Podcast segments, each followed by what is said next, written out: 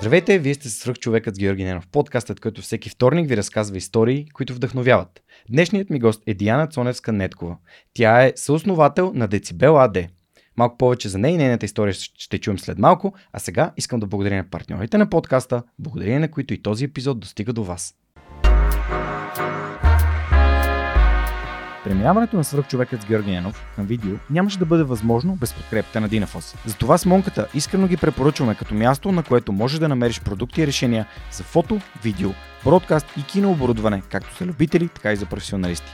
От създаването си през 2003 година екипът на Dinafoss има една основна ценност – да работи за клиентите и за общността. В техния шоурум или по телефона ще получиш качествена консултация за това как лесно и изгодно да оборудваш твоето студио.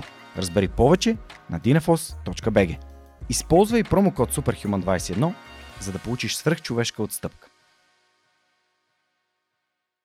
Яна, здравей и благодаря, че прие поканата да участваш в свръх човека. Радвам се, че си тук. Здрасти, Георги. Благодаря за поканата. Благодаря, че съм тук. Надявам се да бъде интересно за всички. Абсолютно убеден съм. Още в първия момент, в който четох статията в Капитал за вас, а, дори мисля, че не да моята годеница попадна на нея, ми каза, а тези хора, виж ги какво правят, това е толкова интересно. И сега ти като влези, видя нашите шумоизолационни панели, реално вашите шумоизолационни панели, каза, а, нали, това е наш материал, което е много готино, защото и вие нали, допринасяте до това хората да ни чуват добре и да ни виждат добре, за което аз съм благодарен.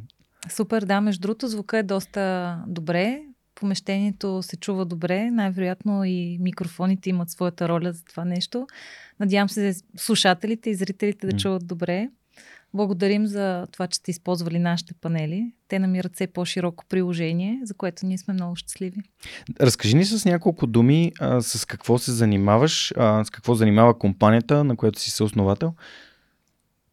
Ами, компанията Децибел, на която съм съосновател и управляващ партньор, е производител на звукоизолационни акустични материали. Освен, че сме производител, ние изпълняваме също така и консултантски услуги в тази област. Проектираме звукоизолация и акустика, както за жилищни, така и за специализирани помещения, като твоето, като например кина, звукозаписни а, студия, офиси. Също така работим и за намаляването на звука и шума в индустриални помещения, там където тежките машини създават а, неконтролируема среда и не окей среда за работещите хора около тези машини. Така че всъщност компанията ни изпълнява един затворен кръг от услуги, които подкрепяме с съответно материалите, които измисляме и произвеждаме. Към момента а, имаме честа да сме отличени като най-бързо развиващата се компания за звукоизолация и акустика в света, което естествено е голямо признание за нас. А, ние сме производител от а, около 6 години, а компанията стартира преди 10, през 2012. Т.е. миналата година навършихме 10 години. А, и като производител в момента нашите материали се разпространяват в 46 държави и а, всъщност достигат до всички тези аудитории, които споменах, че имат нужда от тях. С, към някои от тях достигаме през дистрибутори, към други, като например в Сърбия, Румъния, Австрия, Англия, Южна Америка и Штатите имаме собствени офиси с представители там и в някои ситуации складови пространства. Супер, вау! И това само за 10 години? Само. да. А, не знам дали да. си чувала този цитат а, на Бил Гейтс, че хората подценяват това, което, а, нали, надценяват това, което могат да направят за една година и подценяват това, което могат да направят за 10. Точно така е. Когато ние стартирахме, всъщност всичко беше много по-бавно. А последните години нещата изглеждат лавинообразни, mm. така че това е наистина някакъв кумулативен ефект в развитието на, на това, което ние правиме. Така че 10 години са и малко и много, mm. но минаха бързо.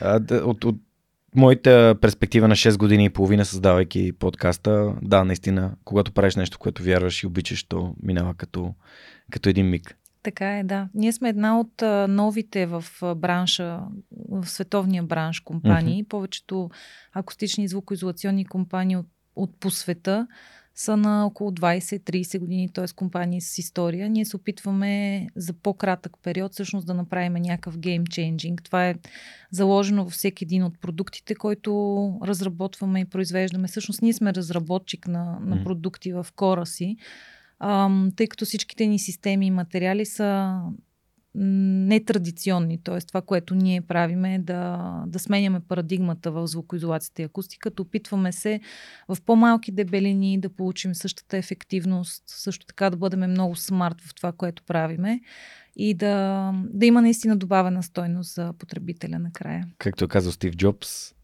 stay hungry, stay foolish. Абсолютно. Нали? Много вярваме в, в това мото. Да.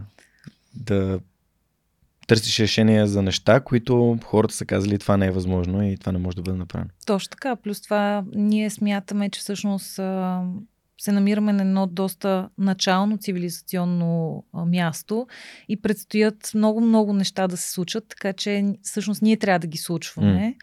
И а, има още много дълъг път да бъде извървян. Намираме се съвсем в началото, в почти всяка една а, сфера на живота си.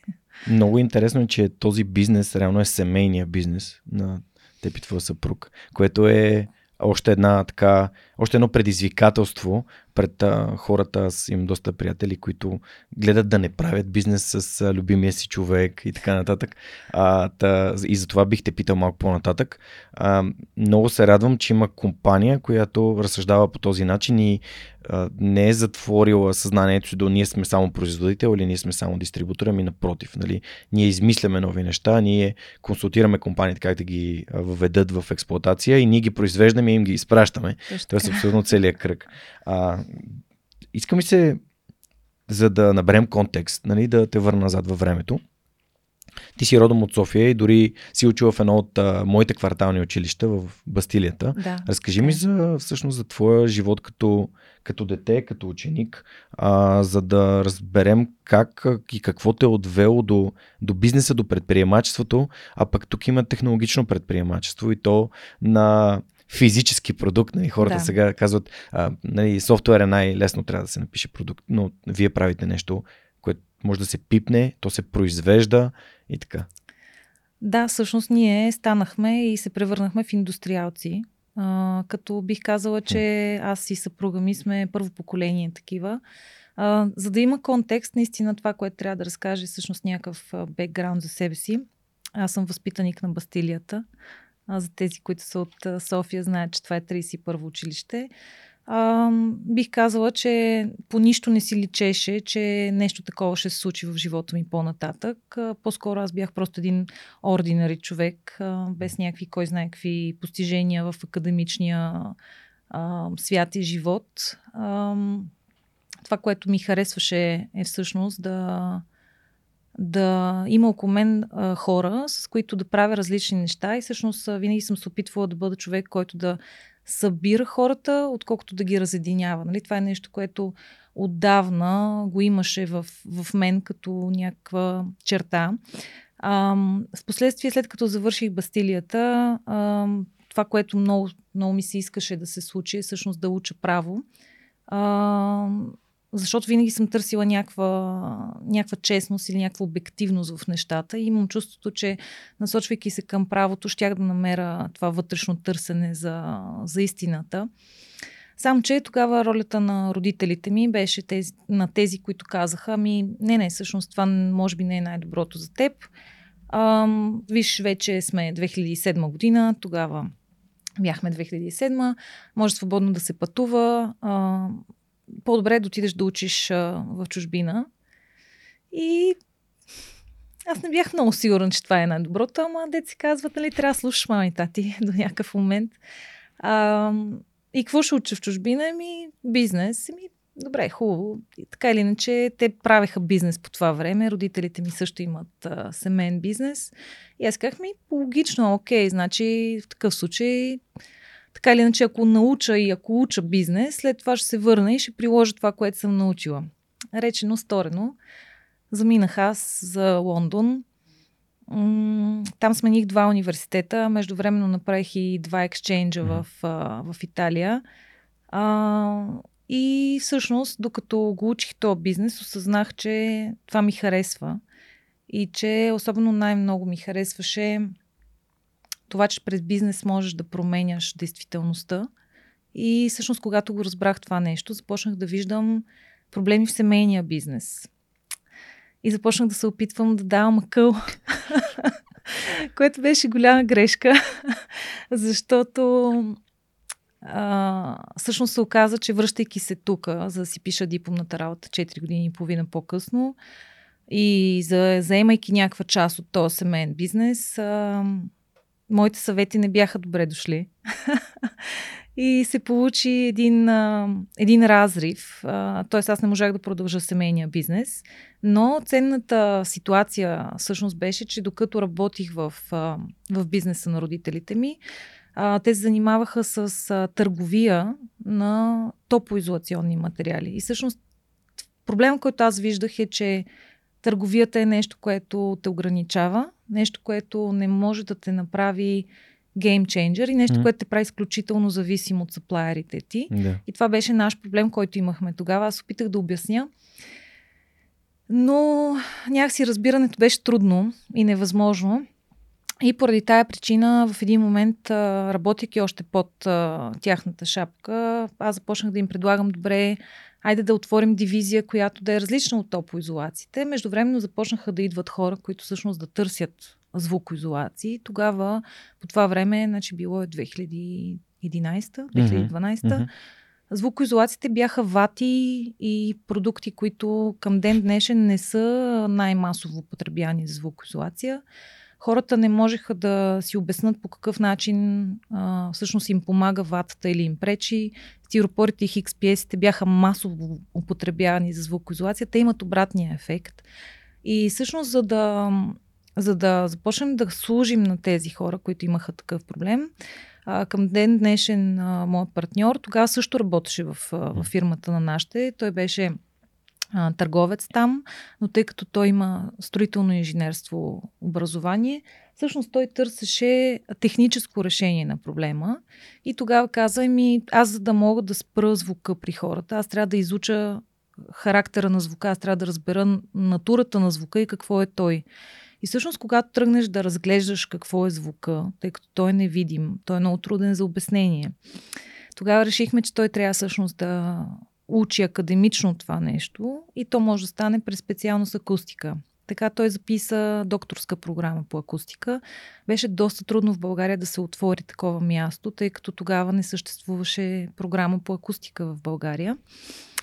Но с а, помощта на хора, които все пак в тази посока бяха се развивали, а, бяха негови ментори, mm-hmm. а, той успя да, да направи тая докторантура и всъщност от нея започнаха да ни стават ясни много неща, които преди това ние не можехме да си обясним, не можехме да сме сигурни за ефекта, който човек ще получи, ползвайки този или този материал. И всъщност, благодарение на тази докторантура, излезе и първия ни собствени авторски продукт, който в момента е второ поколение, вече от него сме направили. Mm-hmm. Той е един от бестселърите в световен Това е мащаб. Това е мют. Да. Точно така. Супер. А, това е много, много е готино, защото аз си взех един а, цитат в а, едно от интервютата, които, които прочетох. А, само да го, за да мога да го цитирам, а, ще си отворя тук изображението. Практиката без теорията е сляпа, а теорията без практиката е саката. Абсолютно, точно така е. Всъщност, а, ние имахме възможност а, много по емпиричен път да разбереме много неща за звукоизолацията mm. и, за, и, за, и за акустиката но когато ти липсва теорията, mm-hmm. всъщност ти на практика не можеш да си обясниш защо в някои случаи работи, в други не работи. Нали? Привидно имаме една и съща стена, но резултата е различен при клиента. И когато разбереш, че нали, теорията казва по какъв начин трябва да бъде монтиран материала, на какво отстояние от стената трябва да бъде, има ли шумоводи, демек, комини, вертикални комуникации, това е всъщност теорията, която ти е необходима, mm-hmm. за да разбереш как няколко материала слепени по определен начин дават определен резултат. Mm-hmm. Всъщност ноу-хауа и, и това, което даваме като добавена стойност на клиентите си, е точно този микс от наука, който ние прилагаме. Mm. Всъщност при нас интересното и положителното е, че той е бленд от ам, знание и приложено знание ни дава възможност да бъдем производител който М. изхожда от науката и произвежда. Това нещо е много рядко срещано в, в нашия бизнес, а, М. изобщо в, а, в света.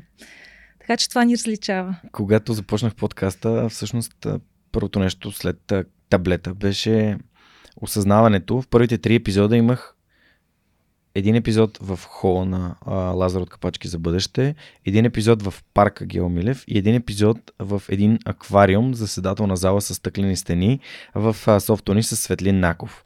И осъзнаването ми беше, това са пространства, на които аз никога повече не трябва да записвам и най-близкото до тихо пространство беше хола на Лазар. Защо? Защото има мебели и има пердета. Точно така. И съответно, голяма част от епизодите в Сръх човека бяха записани вкъщи, вкъщи на място, където има книги, а, предета и съответно мебели. За да бъде оптимално, въпреки че аз не можех да си позволя, аз нямах студио и, а, и когато някой ме питаше как да започна подкаста, аз обикновено му казвам да мери с тихо пространство, което няма ехо и не канти. И влизайки в срещи, заседателни зали, насякъде, където общувам с хора, аз първото нещо, което ушите ми чуват е кантежа и ехото. Открил си емпирично Да, но- какво значи звука за твоя бизнес. Да, да, и Да. абсолютно без никаква, без никаква теория и сега, когато от, отида някъде, пак а, к- м, при едно студио на някой, казвам, тук канти, трябва да, Да. направиш нещо, не можеш да записваш тук. Няма, ще, ти бъде трудно да монтираш после това, което си записал, защото микрофонията е звука, който се връща по-късно от друг предмет, в който е, нали, се отбил и се връща в микрофона. Точно така е. Ако слушаш най-различни подкасти от а, целия свят, Мгм. всъщност това, което ще ти направи впечатление е, че тези, които наистина имат а, качествен звук, са подкастите, които обикновено имат по-голяма слушаемост. Причината е, че когато имаш ехо, докато говориш, всъщност това нещо слушателя го възприема като натоварващо. Мгм. И автоматичната ти реакция е да превключиш някъде другаде. Тоест, извода е колкото по-добър е звука, толкова по-голяма вероятност има да бъдеш чут. И това нещо е не само за подкастите, същото е и за хората, които се занимават с влогърство, ютубърите. Нали, колкото повече ти канти, толкова повече хората не искат да те слушат. И Има един цитат, че а, хубавото, видео, а, хубавото видео без, хубаво видео с лош звук, значи лошо видео. Да, да, вярно е. Вярно е, защото всъщност сетивото звук е, бих казала, в много случаи доста по-важно от сетивото око. Защото Да. очите можеш да си ги затвориш, т.е. можеш даже да гледаш а, YouTube видео без на практика да го гледаш. Да. Но ако искаш да попиеш информацията, ти трябва да го слушаш. Тоест, а, ухото винаги работи. Нали? Ние това казваме много често и на клиентите ни, които казват, искам да си изолирам целият апартамент. И ние им казваме, добре, има ли нужда да си изолираш целият апартамент, при положение, че ти имаш проблем с съня. Защо имаш проблем с съня? Ами защото ти си затваряш очите, да. но не можеш да си затвориш ушите. Не можеш да. да, аз в момента имам а, такъв тип а, проблем. А, просто, нали, шумоизолацията. Бил съм на места, на които наистина не може да се спи. Да. Просто защото така са п- построени. А, също време, но съм бил на места, които са сравнително тихи, баш в, в центъра на, на градовете и всичко играе роля. Тук има, между другото, двойна дограма и затова нали, почти не се чува нищо. А, но да, а, нека се върнем на формалното и неформалното образование, защото темата за образованието е много важна в подкаста. А, ти започна твоята история с това, че по съвет на твоите родители си оти, нали, отишла в Англия да, да учиш бизнес, сменила си два университета. Защо смени университетите? Защото на първото място осъзнах, че не е моето място. Мгм. Просто усещането ми беше, че уча нещо, което не е моето. Имаше Мгм. твърде много засегната економическа или счетоводна част от бизнес администрацията и от, от бизнес процеса, което на мен не ми беше, не ми беше интересно. Мгм. И всъщност за мен беше трудно разбираемо. Аз не можех да, да вържа защо бизнеса, защо е толкова важно Да. при бизнеса да се учи економическата и финансовата част. Говорим за първи семестър бизнес, нали? за мен това беше тотално ново. Аз това, което исках да разбера е психологията на правене на бизнес и всъщност каква е идеята, когато правиш бизнес. Тоест, това, което мен ме интересуваше, беше по-скоро маркетинговата част. И аз търсих да разбера по какъв начин а, през правенето на бизнес М. може да бъдеш полезен. Това, което не можех да, да разбера тогава, е защо трябва да учиме толкова много финанси и счетоводство. И всъщност избягах от това. След което то ме застигна, естествено, но тогава вече имаше друго осъзнаване. Mm-hmm. А, това е много така важен момент а, за всеки млад човек, който избира пътя си в образованието, да може да каже това не е за мен. Има ли нещо конкретно, което ми харесва и което искам да обърна по-голямо внимание? А, това с маркетинга на мен също ми се случи в а, втори курс, когато учих маркетинг в УНСС и впечатляващото беше, че толкова ми харесваше и с такава лекота си взимах а, а, изпитите и си правих задачите. Просто ми идваше отвътре и в нито един момент аз не осъзнах, че това е нещо, на което аз трябва да обърна по-голямо внимание. А, може би не ми беше фокус тогава образованието, беше просто типичното в България да завърша, да имам диплома, нещо. нещо. А, и да, ето ти сравнително млада, нали, още в първи курс си дава сметка, че това не е твоето нещо и не е това, което те интересува. А как се провежда един такъв разговор с родителите? Нали? При теб как протече това да им кажеш, вижте, аз искам да уча това, но не тук и не в тази форма, в която. Не им го казах честно. Казах им други неща. Мисъл, измислих си, измислих си други причини от сорта на то университет не е толкова престижен или а, тук хората са, имат твърде много голяма група от а, българи и това не е добре за мен. Нали, измислих всякакви други причини, mm-hmm. а, които всъщност да изтъкна като по, по-важни и съществени. А, срещнах подкрепа от тях, защото те всъщност знаеха, че най-важното е аз да, да продължа и да не се mm-hmm. откажа. Mm-hmm а, защото за мен беше голямо предизвикателство. Аз а, отидох с не много добър английски. Mm. А, на мен винаги първия ми език е бил немски и съответно за мен отиването в Англия беше и от тази гледна точка предизвикателство. А, така че те ме подкрепиха и всъщност а, преместването ми в, в следващия университет а, беше окей okay за тях. За мен също. Аз мисля, че там намерих това, което повече а, търсих и което повече ме устройваше като, като академичен, учебен план. Някакси беше по, по-моето. А кой университета, който завърши? Този, който универ... завърших е European Business School. Mm-hmm. Сега в момента името му е Regents University. През това време ходиш на, ам, в други университети из Европа. На ами начала. да, всъщност в, в моят университет тогава, мисля, че и сега е, е така, а, имахме една година, която е exchange година а, и тъй като в моята специалност, която е международен бизнес, трябваше да се учат и езици. Аз учих, а, или по-скоро си поддържах немски, но започнах да уча италиански, докато бях в, а, в този университет и а, си избрах да отида на exchange в Италия. Така че преживях едни много интересни а, 5 месеца в университет в Венеция и след това 6 месеца в Exchange университет в Милано. Така че разбрах всъщност и, и малко от образователната система на, на Италия.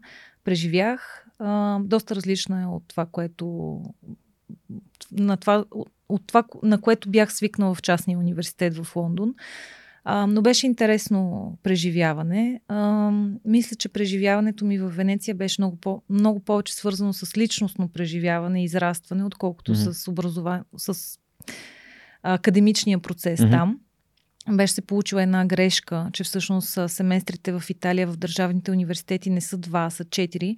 И всъщност, когато моят университет ме изпрати от Лондон в Венеция, не бяха взели предвид, че аз първите два месеца и половина няма да посещавам университет. И всъщност това беше февруари месец, когато аз заминах. Карнавала в Венеция тъмън свърши. А в Венеция това, което се случва е, че когато карнавала свърши, Венеция се опразва, всички започват да стъчкуват и лодки няма.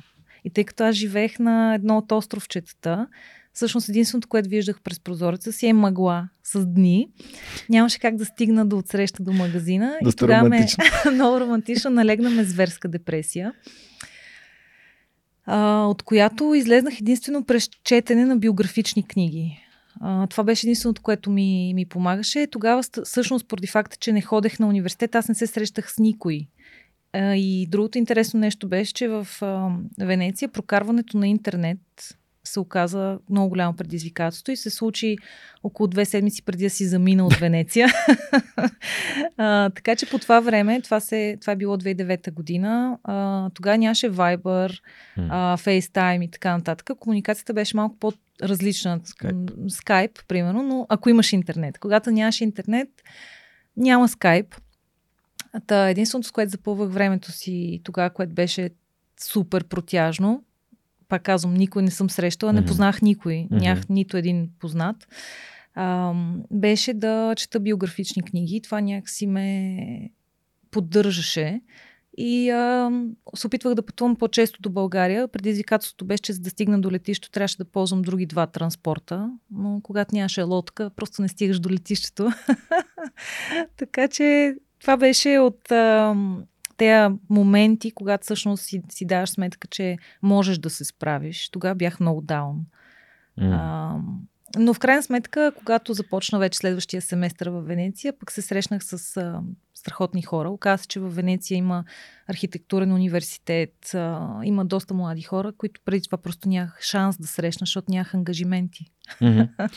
Много е ценно за мен, а, даже доста често обръщам внимание на хората, които са живяли навън, като теб и като мен, а, които първо си отварят мирогледа към различен начин на правене на неща и защо как, как се живее живота. А също времено да се учиш да си самостоятелен, далече от близките и приятелите, което си е умение, което се използва за, за винаги. Ами да, така е. Всъщност, когато, когато си на 30 и нещо, това умение имаш чувството, че, че така си роден. Но когато те оставят а, сам на 17 години някъде в а, Европа, дори факта, че не е а, нали, някой треторазреден град и така нататък, е достатъчно страшен. Нали, това е а, стряскащо в първоначално, защото има много неща, с които трябва да се справиш сам от сорта на банкови институции, адресни mm. регистрации и така нататък, които са пълни битовизми, но в крайна сметка трябва да се справиш сам. И когато преди това си живял под крилото на родителите си, всичко ти е било а, супер лесно и в един момент на 17, нали, в моя случай, тъмън бях станала, може би на 18, а, трябваше да се справя с тия неща, беше малко шокиращо и определено си помрънквах mm. на тая тема. Брат ми отиде да учи в Брунео а, през 2016 година, ако не се лъжа. И а, през 2017 по едно време бяхме в Лисабон с Недем и звъни телефона. Че има апендицит и е в болница. И се оказва, че изобщо не си е завел там а, а, нали, да му се започне да му, тече, да му тече като студент медицинско осигуряване. Съответно, той влиза в болница абсолютно не фигуриращ в здравната система на Англия, защото нали, точно заради тези неща, които ти казваш. Тоест, те наистина са, са важни. Да, да имаш адресна регистрация, да си регистриран всички институции, в които е необходимо, да имаш там лекар, здравно осигуряване и така нататък. И само като ти дойде до главата, разбираш, че това е нещо, което не може да. Така е. Така да. че се учиш по емпиричен, ето. По емпиричен път, емпиричен път. всъщност има много неща, на които в, естествено в университетите хората са обърнали внимание и ти ги казват и те водят за ръка. Но когато си толкова млад и когато не ти се е случвало преди това, някои от нещата изобщо не успяваш да ги осъзнаеш, mm. като това нещо с здравната карта или някакви подобни нали, вече даже не си спомням тия детайли, но това, което си спомням е, че някой постоянно нещо ми говореше, че трябва да бъде свършено, пък аз не можех да смогна да си науча, камо ли да ходя по институции. Mm-hmm. така че да, има го този момент, но когато си го минал рано, след това просто осъзнаваш, че това е едно необходимо зло, което така или иначе просто трябва да станеш и да го направиш и да не се много оплакваш. В моя случай, понеже съм сменила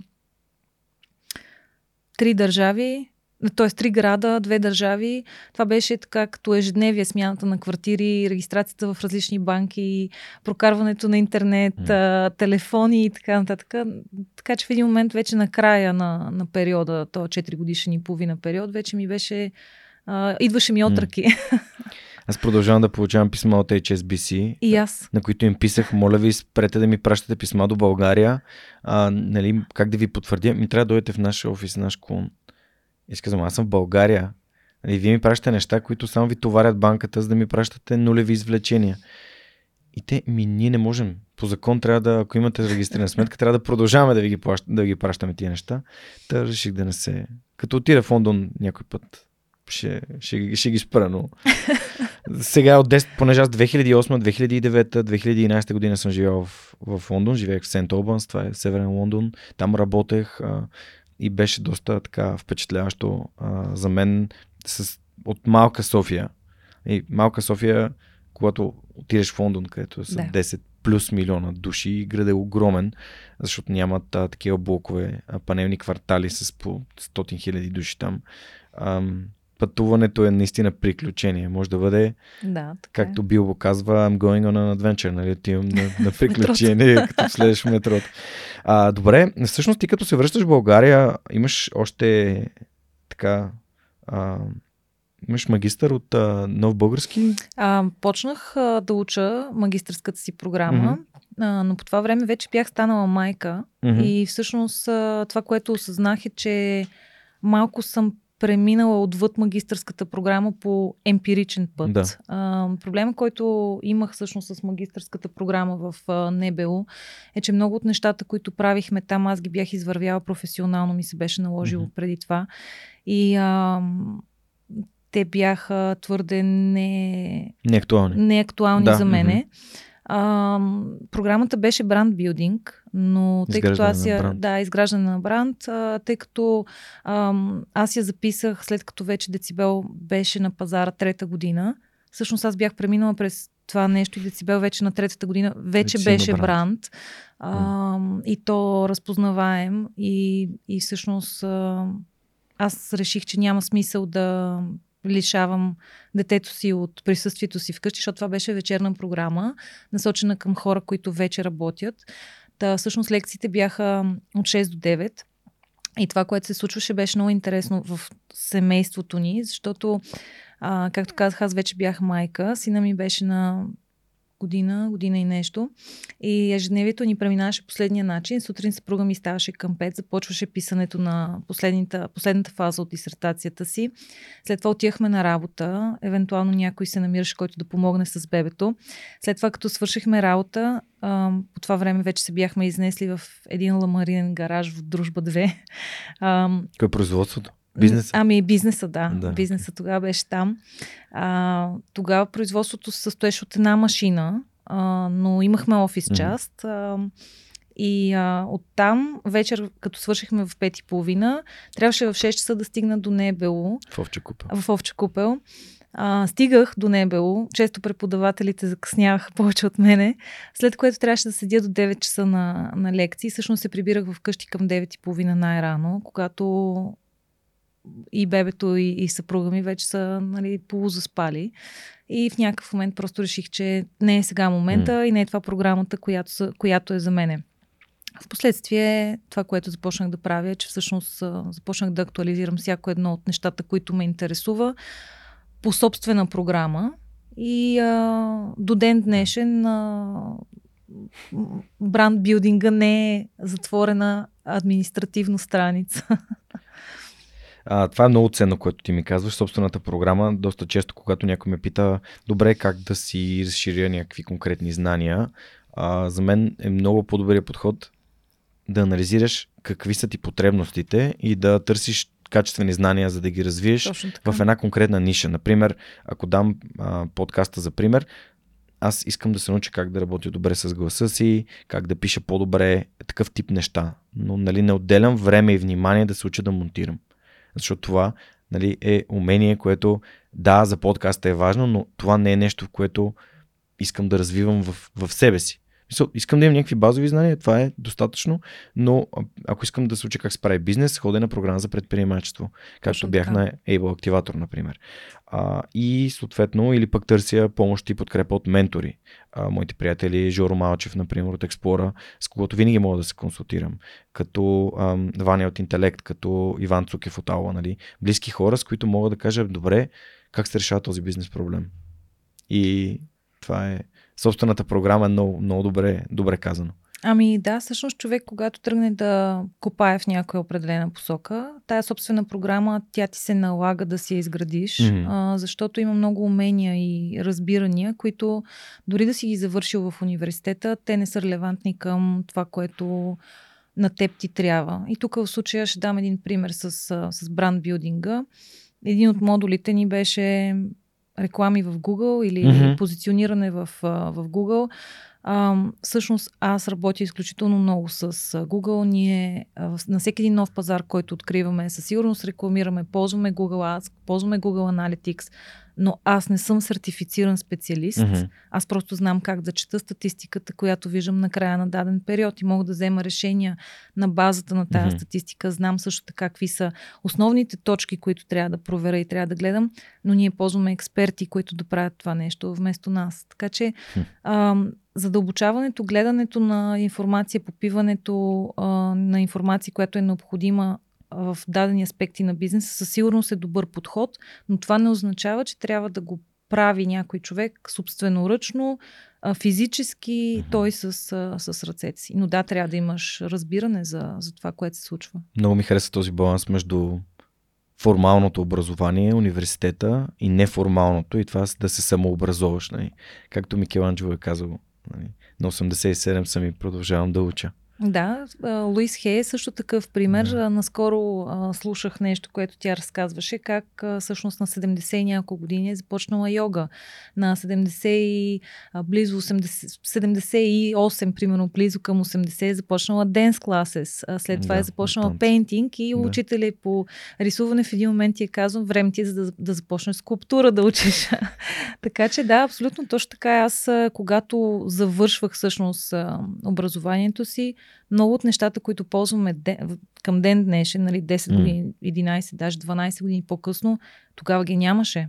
Така че ако човек не се самоактуализира постоянно в а, това, което прави, а, всичко, всичко се аутдейтва и ти, да. ти нямаш опция да, да бъдеш адекватен, а, ако разчиташ на това, което си учил в университета. Изтича срока на годност на знанията понякога. Наистина изтича, наистина да. изтича, защото да, окей, ако ти си учил нещо, да речем някакви ам, такива генерални постулати, а, да, те са релевантни най-вероятно, mm-hmm. но ако ти си учил бранд билдинг и тогава не е имало Инстаграм, за какъв бранд билдинг говорим? За какъв съвременен За какъв съвременен, съвременен бранд билдинг а, говорим? Или ако, примерно, а, ти си учил някакъв вид маркетинг, но тогава не е имало YouTube, нали, някакси нещата са на съвсем друга основа поставени. Mm-hmm. Така че а, всеки един модерен бизнес или хора, които правят или се опитват да правят бизнес, а, е техен дълг да се самоактуализират и mm. то на ежедневна база. И то това може да става а, абсолютно лесно, бързо, а, че даже и безплатно. Нали, има толкова много информация. Просто човек трябва да, да умее да отсява ценната от плявата. Това е важното умение в този момент. И да може да задава качествени въпроси, според мен. Ами, те идват, когато имаш вече натрупана някаква, някаква база, качествените въпроси. Защото когато нямаш никаква информация, обикновено си мислиш, че много знаеш. Когато вече натрупаш много информация, тогава започваш да осъзна, осъзнаш, че не знаеш. Ефекта на Денин Крюгер. Точно така. Точно така. Всички си мислят, че знаят всичко, докато колкото повече знания придобиваш, толкова повече разбираш колко малко знаеш. Да, и... и то е за всяко нещо, не само за джуджитото. Точно така е, точно така е. Когато влезеш в каквато и да е сфера на бизнеса, примерно нашия бизнес, mm. имайки производствената част, той тотално се различава от много от повечето други бизнеси. Mm-hmm. Когато започнеш и станеш а, м, производител, а, започваш да влизаш в една посока на бизнеса, която не си предполагал, че съществува. Нали, всичките машини, това как те да работят правилно, как да, как да а, функционират хората около машините, всичко, което е свързано с а, изкарването на един продукт, краен продукт. А, ние си го представяме, че то е опаковка и някакъв нали, брандинг. Да, да, обаче преди опаковката и брандинга има много други места, където всъщност започваш да навлизаш. И аз, примерно, с моето образование нищо не знаех за индустриализация или за индустриално производство. Mm-hmm. Смея да кажа, че сега знам. Е, бихте, бихте питал, а, защото това е примерно един много добър а, директен пример от вашия бизнес за това как актуализацията на знанията и на технологиите правят възмож... прави възможно голяма част от нали, нещата, които вие правите, именно ролята на Желязко във вашия бизнес. Но нека да разкажем, ще стигнем до, до Желязко. А, да ми разкажеш с няколко думи какви бяха стъпките. Нали? След в момента, в който решихте да, да правите децибел, а, как, а, нали, как го представи това на твоите родители, по какъв начин започнахте и всъщност мен тази предприемаческата част, нали, едно е да, да работиш за някого и да получаваш заплата, нали, без значение дали е семейния бизнес или е корпорация, в която работиш, друго е да започнеш нещо наново, без никакви, а, как да кажа, без никаква сигурност, че това нещо ще бъде успешно. Ми те има хора, които го наричат и дават примера за това нещо, е, че нали, бутат те във водата и, е, и някои има, които изплуват, други има, които се дават. Много е подобно и това с бизнеса. Всъщност аз вярвам, че всеки може да изплува, а, но се изискват а, много умения. Дишане, ръце, крака, воля. Нали, същото и в, а, и в бизнеса. Когато ние стартирахме, всъщност аз казах, ние стартирахме по чапката на едно търговско дружество, където всъщност а, а, идвайки хора да питат за звукоизолация, ние се опитвахме да им свършим работа с наличното на пазара. В един момент, а, когато ние вече се отделихме, а то стана необходимо отделянето, просто защото не можехме да съвместяваме ангажиментите, които бяхме поели към фирмата, в която работехме, с тези, които при нас ставаха все повече, защото хората започнаха да се научават, че всъщност в България има едно място, където могат да отидат и да се консултират за звукоизолация като хора, говоря нали, не само за крайния потребител, който имаше проблем в апартамента вкъщи, а говоря включително и за строителни компании, които нямат ноу-хау или нямаха mm. ноу-хау. И всъщност те научиха и разбраха, че могат да се консултират с нас, за да си решават проблемите, които бяха все по ясни, че ги има. Примерно стълбишни клетки, асансьори и така нататък. Нали? А, всички сме чували как това нещо звучи. Та. Когато всъщност ние излезнахме и, и се преместихме в този ламаринен гараж в а, дружба, започнахме с а, консултантския си бизнес и изпълнение на проекти с материали, които бяха закупени от някъде. Проблема с закупените материали беше, че първо те бяха много лимитирани в България, а второ, когато се опитвахме да ги внесем от чужбина, защото производители на звукоизолационни материали акустични в чужбина има Тоест, ние трябваше да ги внесеме от чужбина. Не можехме да внесем 2 квадрата или 5 квадрата, колкото на, на някой човек му трябваше. Тоест, трябваше да се внасят по-големи количества. Хората, да речем, искаха комбинация жълт-червен-черен панел, но ти за да му предоставиш жълт-червен-черен трябва да внесеш много по-големи количества. А, и, друг, и другия основен проблем, който срещнахме, е, че всъщност много от тези материали, комбинацията, която ние правехме от тях, не беше sufficient, не, просто не беше достатъчен резултата при клиента. Mm-hmm. Тоест, производителите ти казват, ми ето ти technical data sheet, там има всичките параметри, които са ти необходими. Добре, ти ги ползваш, лягаш на този technical data sheet, правиш го и човека не е доволен от ефекта. Всъщност ние тогава осъзнахме, че съзнанието, което, нали, благодарение на дисертацията, събрахме целия опит световен mm-hmm. от а, Русия до Штатите, всичко, което е правено в тази посока. Това, което ние трябва да направим е да произведеме най-доброто, mm-hmm. от което имаме нужда, така че да бъде sufficient за, mm-hmm. за крайния потребител. Защото най-важното е не колко децибела сваля, а дали те са достатъчни. Защото ако то сваля 40, ама на теб ти трябва 45 да ти свали, какво от това, че на Technical Data Sheet пише 40? Тоест това, което искам да кажа е, че ние винаги сме се опитвали да ам, подхода ни да е да свършим работа на крайния потребител. Той да бъде доволен и да бъде окей, okay, т.е. да постигне отново баланса на това да може да спи вкъщи или това да си купи жилище, което когато спи да не чува асансьора, така че там не трябва да лягаме само на документацията, трябва да всъщност да ползваме хора и консултанти и професионалисти, които знаят какъв ще бъде крайния резултат. И понеже ние гарантираме за крайния резултат, това всъщност ни направи много предпочитани пред, пред българската аудитория. И а, понеже заговори за предприемачеството и за нали, това как се превръщаш в производител по необходимост в нашия случай по необходимост. Ние нищо не знаехме, нищо не можехме. Аз нямам технически бекграунд. Mm-hmm. А, не знаех как работят машини, не знаех какво е трифазен ток, не знаех какво е нощна смяна. Нищо не знаех но това не означава, че всъщност в производството или в някакъв бизнес, в който нищо не знаеш, трябва да влизат хора само, които са подготвени. Защото по тази логика трябваше някой да бъде на моето място, който е завършил строителна специалност, архитектура, някакъв технологичен, не знам, някаква специалност, примерно в технически университет. И нали знаеш как съм... отговарят тези хора? Как? Това не може да стане. Да, да, да. Много често. И пак се връщаме на stay hungry, stay foolish. Остани гладен, остани така. Фулиш, как се превежда на български? Гуп, ам, Гуповат. Глуповат, не знаеш. ама да, сякаш не знаеш. Не Смисъл, знаеш. едно да искаш да задоволяваш знанията си, да, да, да трупаш знания, както да. преди малко си говорихме за Мики Манджо. А, да, това е за мен много важен подход, защото аз по същия абсолютно припознавам себе си в цялата история. И ти нямаш студио, ти нямаш техника, ти нямаш опит, ти нямаш а, образование да, да водиш интервюта и така нататък. И точно това желание да ставам по-добър и да научавам нови неща и да се развивам и да го правя на полето, както и ти. Нали? това ми е позволило да, да трупам съдържанието и, и репутацията, които подкаста има тия 300 и почти 30 епизода. А, добре, как се започва индустриално производство от хора, които нямат никакъв опит в индустриалното производство? С една машина, която беше на 30 години е дарение от дядо ми.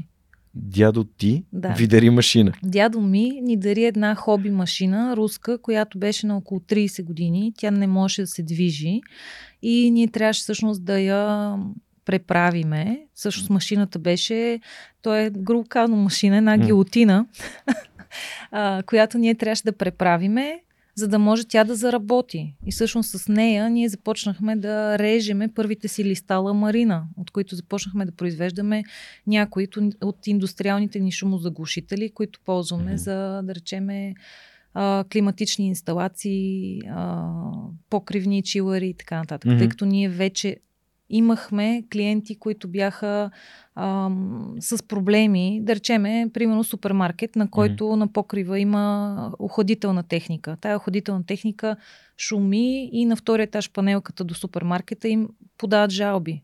Те хора от супермаркета, те трябва да спрат този шум, защото на практика нарушават а, спокойствието на хората Но не могат да спрат машините, защото им... Не могат да спрат машините. Не могат, Ясно. просто трябва да спрат а, звука. звука. И ние вече имахме такива хора, които консултирахме а, и знаехме всъщност какви са чисто техническите решения. Просто трябваше да намерим начин да, ги, да започнем да ги изпълняваме. И така започнахме с една 30 годишна машина. Мисля, че бъдисахме в зелено, защото тя беше цялата ръждясала. След което дойде зимата, мисля, че се преместихме пролетта в този метален а, гараж. гараж. Mm. А, след което дойде зимата, в някакъв момент а, първата ни зима там и това, което ни се наложи да правиме е всъщност да пуснем едни пердета от найлон и да се грееме с печка на газ, защото беше супер, супер студено. То нямаше никаква изолация. Общо дето, когато температурата беше навънка, така и вътре, с изключение на това, че вътре слънце не влизаше. Mm-hmm. А, и всъщност така се започва. Така се започва с една машина, с един човек и с много нощи, в които трябва да изпълниш някаква поръчка. Машината не ти дава възможност да изпълниш, обаче ти си взел поръчката, защото трябва да се храниш и трябва да платиш заплатата на единствения човек, който имаш. Който работи на машината. Примерно. Да, супер. А в какъв момент се преместихте в Ботевград? Там ви е производството. В, в Ботевград се преместихме малко по-късно. Значи вече бяхме започнали да да имаме повече клиенти, да имаме клиенти от чужбина. А, и а, Ботевград всъщност е една сграда, която аз има, имах щастието да е фамилна mm-hmm. сграда. На времето дядо ми е купувал, защото искал да произвежда лепило. Той, той е, всъщност той е инженер. А, и винаги е имал индустриални желания. Mm-hmm. Друг е въпроса, нали, че по една или друга причина те не са се случили, но тази сграда седеше и а, постееше.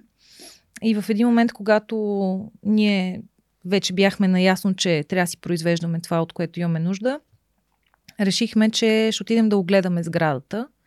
И тя на този етап беше окей okay за, за това, което искахме да правим. И всъщност така се пренесохме в тази сграда, mm-hmm. която към ден днешен изобщо не прилича на това, което заварихме тогава. Но в крайна сметка имахме покрив а, над главата си, къде да приютим машината си. С влизането в Ботевград купихме още една машина, естествено на изплащане, и с нея започнахме да режеме така известния сред хората до напрен на пирамидки. Mm-hmm. Тоест, започнахме да си купуваме блокове от този материал и да ги режем. Естествено, там дойде първия проблем а, с машината, която ние не, не знаехме как да управляваме.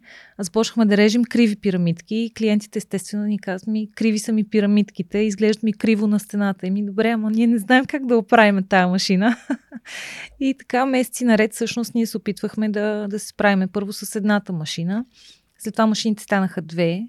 След това купихме следващи машини за обработка mm. на метал и всъщност към момента вече дивизиите в фабриката са четири. Mm. Имаме металообработваща дивизия, имаме такава, която работи с платове, имаме дървообработваща, имаме а, прахово бладисване за нали, металите, с които работиме. А, имаме дивизия, която реже меките материали, подобни на тези тук в, mm. а, в студиото. А, така че а, от тогава до ден днешен се занимаваме изцяло и много в, от времето си в а, купуване на машини и усъвършенстване на технологиите, защото много от тези машини не са правени за производство на нашите материали, тъй като те са авторски. И тези машини, като са стандартни машини за производство на някакъв, някакъв вид а, материал, който не е нашия материал, защото е авторски, mm-hmm. ние трябваше да ги преработваме или да вземеме само някаква тяхна основна характеристика и оттам нататък да ги надградиме. И така стигаме и до желязко. Да. Значи, само да дадем контекст. А всъщност, ам, на мен много ми харесва това, което Българската асоциация за роботика и автоматизация прави в момента. И знам за доста от хората, които са в тази асоциация, за гигаавтомата и така нататък. Просто компании, които използват индустриални роботи. И ми е много а, важна темата с това как тези роботи могат да бъдат в полза на хората. Нали? Защото в, а, в главите на някои хора това изглежда като все едно етия машини ще ни вземат работата. Та, затова ми е важна желязко като, е, нали, като човека, нали, името, той е, все пак след като се казва желязко, е всъщност как стигате до момент, в който една машина, нали, става така част от, в смисъл тази машина желязко става част от Ами тази машина желязко се наложи да я имаме, защото всъщност колкото и хората да не искат да си делят работата с роботите, всъщност роботите изпълняват най-неприятните функции от човешката работа. В, нашата, в нашото производство има много тежки процеси, които инволват вдигане, преместване, mm. шкурене, а, дишане на прах, а, нали, всякакви такива неприятни неща, които в крайна сметка не се налага да ги правят хората, при положение, че има възможност да ги правят роботи. Нали, примера за, за желязко, а, то е просто един робот кука, който се ползва в, в всяка една автомобилна фабрика. Тоест желязко го има, има на много места, mm-hmm. неговия бейсик вариант. Но това, което ние трябваше да направим е, разбира се, с помощта на съплайерите на, на този робот, трябваше всъщност да му напишеме софтуер на желязко и да му модифицираме част от а, главите и инструментите, така че той да може да фитне и да прави това, което правим ние, защото всъщност желязко произвежда мют системата. Да. А мют системата е наша разработка. Тя не се произвежда никъде по света, mm-hmm. Така че всъщност нямаше технология за мют системата. И желязко, след като му написахме софтуера, направихме му всичките там допълнителни компоненти, той започна да прави производството на мют системата и в момента той успешно произвежда мют.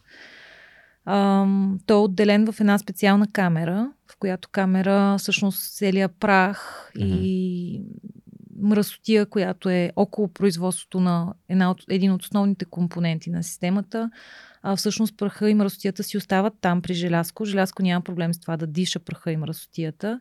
И това нещо всъщност не трови хората, които произвеждат. Mm-hmm. Така че индустриалните роботи са нещо, което, са абсолют, което е абсолютно задължително, ако ние искаме цивилизационно да, да напредваме, защото в крайна сметка човешкия мозък и умения биха могли да се ползват много по-рационално, отколкото това да вдига и да премества някакви неща, нали, човека. Така че по-добре да насочваме усилията си към това да управляваме роботи, отколкото ние да се а, нали, да се опитваме да извършваме работата, която може да бъде правена от машини.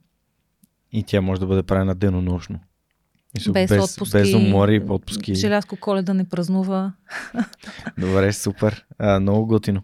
Ами да, виж как от а, един гараж в а, метален гараж в дружба, нали, се стига до, до това колко хора в момента работят за децибел? Ами в момента във всички държави и в България мисля, че сме около 50. Mm-hmm около 50. Половината от а, тях са в а, производство в Ботевград, mm-hmm. другата половина са в София, в Румъния, в Сърбия, в Линц, в а, Англия, както казах, в Южна Африка. и в Штатите. Да, а, когато се запознах а, с теб и направихме първия ни разговор, а, ти ми разказа за една много забавна история за как се стъпва на американския пазар. Искаш ли да ни споделиш? Ами, те всъщност са много забавните истории от, от щатите. Не знам коя точно съм ти разказвала, но една от забавните истории, която имаме от миналия ноември, когато, когато бяхме там за последно.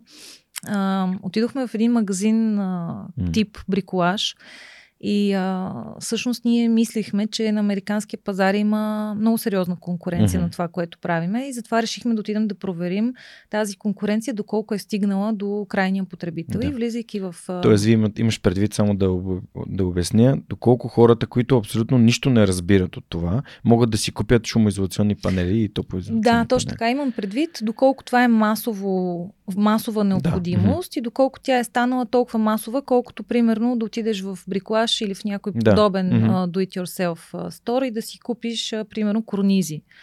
И ние решихме да тестваме това нещо. Отидох, отидохме в uh, Lowell's или някакъв подобен бранд магазин. Беше един от най-големите, нещо като Home Depot. Отидохме и почнахме да търсиме звукоизолация, ама не можахме да намерим, пък той е много голям магазин и решихме да питаме да. една консултантка. Попитахме я, така и така търсиме звукоизолация и тя, а, soundproofing, добре, окей, сега ще провериме. Отиде на компютъра и тайпва soundproofing и казва, ми, ето там сега ще ви заведа и ни води тя на един штант, на който имаше само стиропор. И всъщност се оказва, че в Штатите нещо, което е заведено като звукоизолация в масовите магазини е стиропор, което е точно обратното на това, което mm. трябва да бъде. И всъщност това показва, че все още звукоизолацията не е масово търсена по такива магазини в Штатите и че ние сме се насочили правилно. Супер. Целта ни е всъщност а, до голяма степен а, да продължим mm. да промотираме това, че сме българска компания. В Штатите бяхме посрещнати а, доста радушно от местните, тъй като те са те отдавна работят по посока звукоизолация, но много с малки стъпки. А, много конвенционално подхождат mm-hmm. към проблема, тъй като нашите, нашите решения са доста по-неконвенционални. Всъщност на тях много им харесаха. И а, поради тая причина в момента се търси това нещо. Имаме подписани в а, около 30 щата договори за дистрибуция на, на мют. Mm-hmm. Така че Мют излиза от България с лейбъла Proudly Made in Bulgaria. Много яко. Така че Страхотно. а, се надяваме по този начин, а, когато говорим за България, да не си мислят за Боливия в Штатите. Да, да, да. А, но при всички положения това, което предстои е всъщност един втори желязко или негов братовчет да замине за щатите, където всъщност да асемблира и да прави мют. Значи пожелавам значи, асоциацията на хората в щатите да е Стоичков, Григор Димитров, Мют. Нали? Може и в разбъркана последователност, но а, много, е, много е готино как една българска компания излиза с, а, само ще преведем нали, за хората, които а, не има е достатъчно добър английския. А, Диана каза, че иска, излизайки продукта от България, отивайки в Штатите, да бъде надписан и да бъде посветен като един гордо произведен в България продукт. Да. А, произведен в България с гордост, може би. Да. А, така звучи по-добре. А, всъщност, забавната история беше за, за първия така човек, който искал да дистрибутира, дистрибутира вашите продукти, а, на които, нали, който ви е казал, тия неща, това няма как да стане така. Да, всъщност. Тоест, дори да. в страната на неограничените възможности има хора, които казват, това така не може да стане. Да, точно така. Защото а, има определени парадигми в а, различните бизнеси. Mm-hmm. Сигурно съм, че го има и в хранително-вкусовата mm-hmm. промишленост и в други, но примерно в нашия сектор е много широко разпространено знанието, че задължително трябва да го правиш през професионалист. Тоест, за да бъде предложен твоя материал, трябва той да бъде предложен от архитект, от инженер или mm-hmm. от някой специалист в областта. Тоест, че не можеш ти да стигнеш директно до крайния потребител. Това, което ние променяме в много от а, пазарите, на които работим, е, че ние стигаме директно до крайния mm-hmm. потребител и се опитваме сложната тематика на звукоизолацията да я преведеме на един лесно разбираем език. Mm-hmm. Тоест, едно от нещата, които а, сме се наели, е всъщност. Мисията да разкажеме за звука, за проблема с шума и за това как той ни влияе на емоциите, на здравословното състояние mm-hmm. по един разбираем начин и всъщност да направим продуктите си супер лесно използваеми, така че повече хора да могат да бенефитнат, защото да. е факт, че масово хората страдат от шума а, около тях. Ако знаех за вашия продукт преди половин година, на пода ми в момента нямаше да има XPS, ще да има най-вероятно някакъв ваш продукт, защото а, наистина е, можем да кажем, че подовете на последните етажи на сградите в центъра на София не са 12 до 14 см, колкото трябва да бъдат плочите, ами ние с 6 см бургия пробихме плоча, а, което, нали, 6 см са крайно недостатъчни, ако искаш да живееш животът различен от този на съседите ти Абсолютно. под теб. Да. А, слава богу, ние сме на последния етаж. А твоите съседи гледат ли подкаста? А, не, не знам дали гледат подкаста. Може да им се извиниш. Те не са. Не, ние. Не, още, още няма да им си. Може би да им се извиня за ремонта, но ремонт е шум, за който трябва да се, да се случи, но да. да, още не. Може би по-нататък. Ами това, което казваш, че ако знаех за вашия продукт, mm-hmm. е нещо, което аз чувам ежедневно с най-различни хора, mm-hmm. с, които, с които си общувам и си говоря. А, ето това е проблема mm-hmm. всъщност с звукоизолацията и акустиката, че те не са масови. Mm-hmm. Те не са масови и хората ги смятат, че са приложими най-вече в индустриална посока да. или че да. са само за студия. Не, не са за студия. Всеки един от нас има нужда от, в крайна сметка, почивка и някакво прайва си. Mm. Да. А, като човек, който се опитва да създаде стартъп, свързан с а, важността за съня и това да, да, да си доба, набавяме едно добро количество качествен сън. Двете най-важни неща са светлина и шум. А, и всъщност вие директно обслужвате нали, и температура на трето място, но вие индиректно правите и това, защото част от вашите материали са и а, топоизолационни. Нали, ще стигнем и до иновацията, последната, която имате, Асибо системата. Да. А, всъщност, нали, като човек, който се е будил от асансьора, защото стария ни асансьор жилището, което живеехме, беше изключително шумен, много малък, а от онези с решетката, които просто а, изключително наистина шумен. Сега нямаме асансьор в сградата, а, което прави нещата много по-тихи, но ще времено имаме други шумове от типа на съседите тракат, тропат деца, тичат, а, всякакви такива нормални неща или включително автомобили, които се движат по павирана улица или не по павирана голяма, голям булевард. А, и, и това нали, понякога дограмата не е достатъчна за да, за да реши този проблем. А, или пък а, вратата ти не е достатъчно добре изолираща това, което се случва в коридора или отвътре навън или отвън навътре. А, така че много е, много е готина тази ниша и наистина вярвам, че крайният потребител има нужда да знае повече за шумоизолацията. Да, така е всичко това, което ти спомена. Вратата, mm-hmm. а, стените, тропането, децата, всичко това нещо са битови шумове, които има възможност и вариант mm-hmm. да бъдат решени сравнително лесно, а, дори постфактум, когато жилището е вече построено или завършено. Сега, в идеалния вариант жилището би могло да бъде в ремонтна фаза и тогава да се приложат, тъй като в крайна сметка една звукоизолация ам, тя трябва да остане скрита зад стената, да не се вижда. Тоест, това е свързано след това с някакви финишни работи, mm-hmm. боядисване и така нататък. Но а, има и решения за жилища, които са завършени. А, вчера лончнахме един mm. от а, всъщност най-новия ни продукт, само че не в България, лончнахме го в UK. Mm-hmm. Решихме да тестваме как е да тръгнеш от английския пазар към другите пазари. До сега винаги сме го правили, тръгвайки от uh, native, Тук, тукашния да. ни пазар mm-hmm. в чужбина.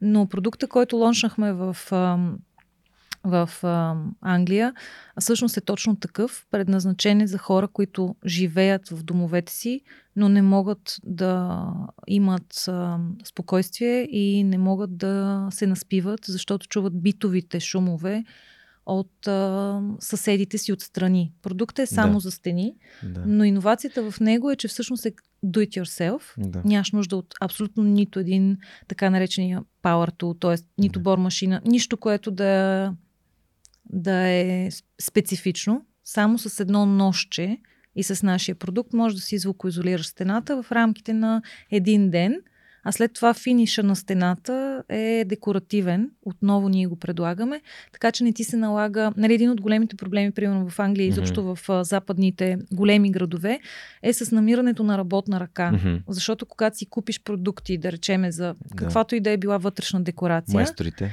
Стигаш до момента с майсторите. И в, в Лондон много често хората чакат между 3-4 месеца да дойдат майстори. С тая система, която вчера пуснахме, това нещо го елиминираме. Казва? казва се Decibord. Okay. А, защото yeah. всъщност а, тя идва доставена с а, безплатна доставка от нас до вратата на всеки един клиент и тя идва в а, нещо като котия на, от пица супер тънка котия, в която има два панела, които стигат за един квадратен метър. Тоест човек, когато си поръчва системата, просто си изчислява колко е квадратурата mm-hmm. на стената му, което мисля, че е достатъчно лесно всеки да го направи и започва поставянето на системата. Това, което правихме при разработката на този материал, че аз казах, искам да мога аз да вдигна панела и да го сложа сама. И всъщност това беше голямо предизвикателство, защото повечето от ефективните звукоизолационни материали са тежки. Само, че ние успяхме в крайна сметка да направим така, че този материал да е лек, т.е. аз мога да го хвана и да го сложа сама на стената и по този начин аз не завися от това, примерно в домакинството ми да има мъже, да има технически грамотни хора и така нататък. Вау! Това е много яко. Нали, много е важно да, да познаваш пазара и да знаеш, че повечето хора навън, а, примерно в Англия, живеят в, нали, в къщи. Основно се живее в къщи.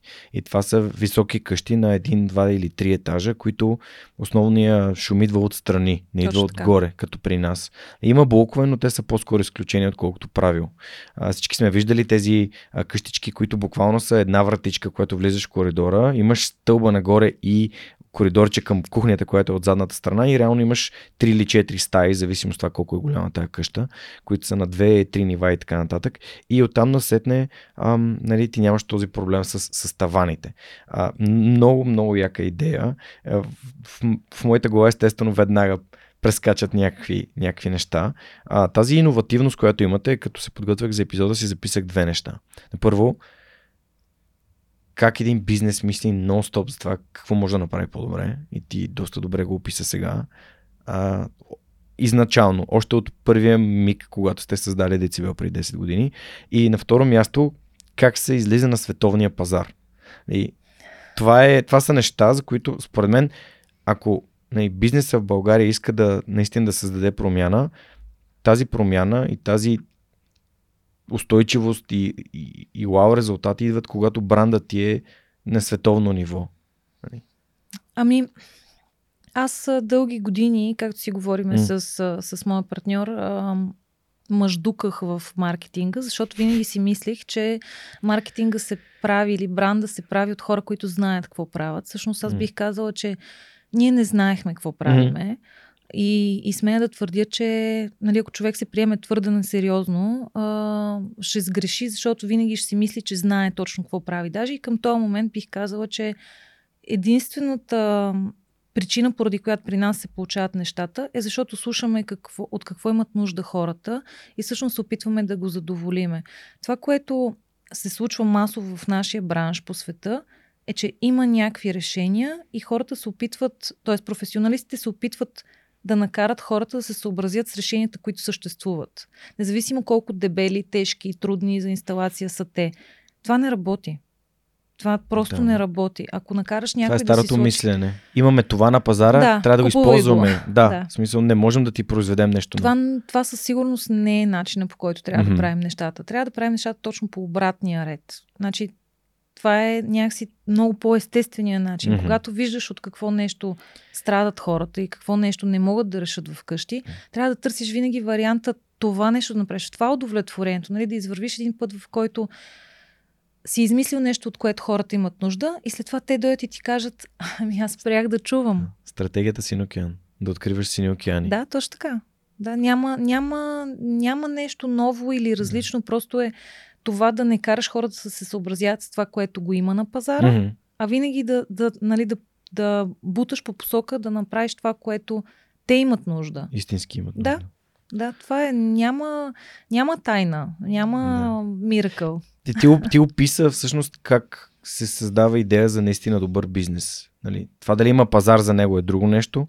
Идеята е търся реален проблем и решение, което наистина удовлетворява моите потребители или Да. потребителите на този пазар. Много яко. А, когато каза за това, че бранда нали, не се прави по този начин, а, при, в моето възприятие свръхчовек се прави, бранда на свръхчовек се прави, защото аз го живея този бранд. Да. А, и ти мислиш ли, че това е правилен подход? Тоест, а, това, което искам да кажа е да не копираш дословно всичко, което четеш за как се прави бранд, а да адаптираш към нещата, в които вярваш и в които начина по който знаеш, че този бизнес трябва да бъде направен. Защото по, по, по хартия и по учебник, вашия бизнес трябва да е или производство, или дистрибуция, или консултантски, а той реално не е това. Той е всичко заедно. Точно така. А, мисля, че най-големите грешки, които съм допускала а, по посока брандинг и маркетинг, бяха тогава, когато а, следвах стъпките, описани по учебниците. А, те със сигурност са много важни. Аз, а, както си говорихме и малко по-рано, със сигурност вярвам в, а, в а, силата на това да ползваш М. теорията по най-добрия начин. Но ако тази теория всъщност а, те ограничава и те тласка в посока, която не е най-правилната в момента, тя може да бъде абсолютно а, devastating за, за това, което правиш. Разрушително. Разрушителна Мгм. за това, което правиш. Това, което аз наблюдавам през, през последните години от нашето развитие, е, че всъщност а, бранда наистина се гради през това ние да го живееме. Тоест, всичко това, което е бранда в момента, е това, което ние сме вложили като енергия, като желание за решение на даден проблем и за репутация, която изграждаш. Тоест, М. има много голяма разлика между бизнесите, които работят за репутация и тия, които не работят за Мгм. репутация които вече по една или друга Да. причина са си позволили да се отпуснат и да, да, да полегнат назад на шезлонга. Ам, при нас ние не сме на този етап. Не знам дали някога ще стигнем до М. този етап, тъй като за нас това да, да надминаваме очакванията ам, е много фундаментално. То е фундаментално за нас като хора и оттам нататък се предава и в, а, и в бранда. Ние и двамата, а, аз и, и, и партньора ми, а, доктор Цветан Нетков, а, сме хора, които не биха се чувствали окей вечер, ако знаеме, че някой не е доволен от това, което ние сме направили. М. Да, винаги има хора, които ще чуват повече, отколкото уреда може да измери. Факт, има такива. Има такива и които недобронамерено в някои случаи нали, се опитват да ти подлеят вода и така нататък. Мгм. Но, но това е въпрос на обективна оценка. Но тогава, когато на края на деня везните ти повече клонят по посоката, че ти си направил каквото е трябвало и ти си го направил по най-добрия начин, това дава отражение и върху бранда. Защото overall това, което може да се разбере Да. и прочете за нас, нали, без то да е раф, рафинирано в медиите и изобщо Мгм, в а, интернет пространството, може да покаже точно това нещо. Мгм.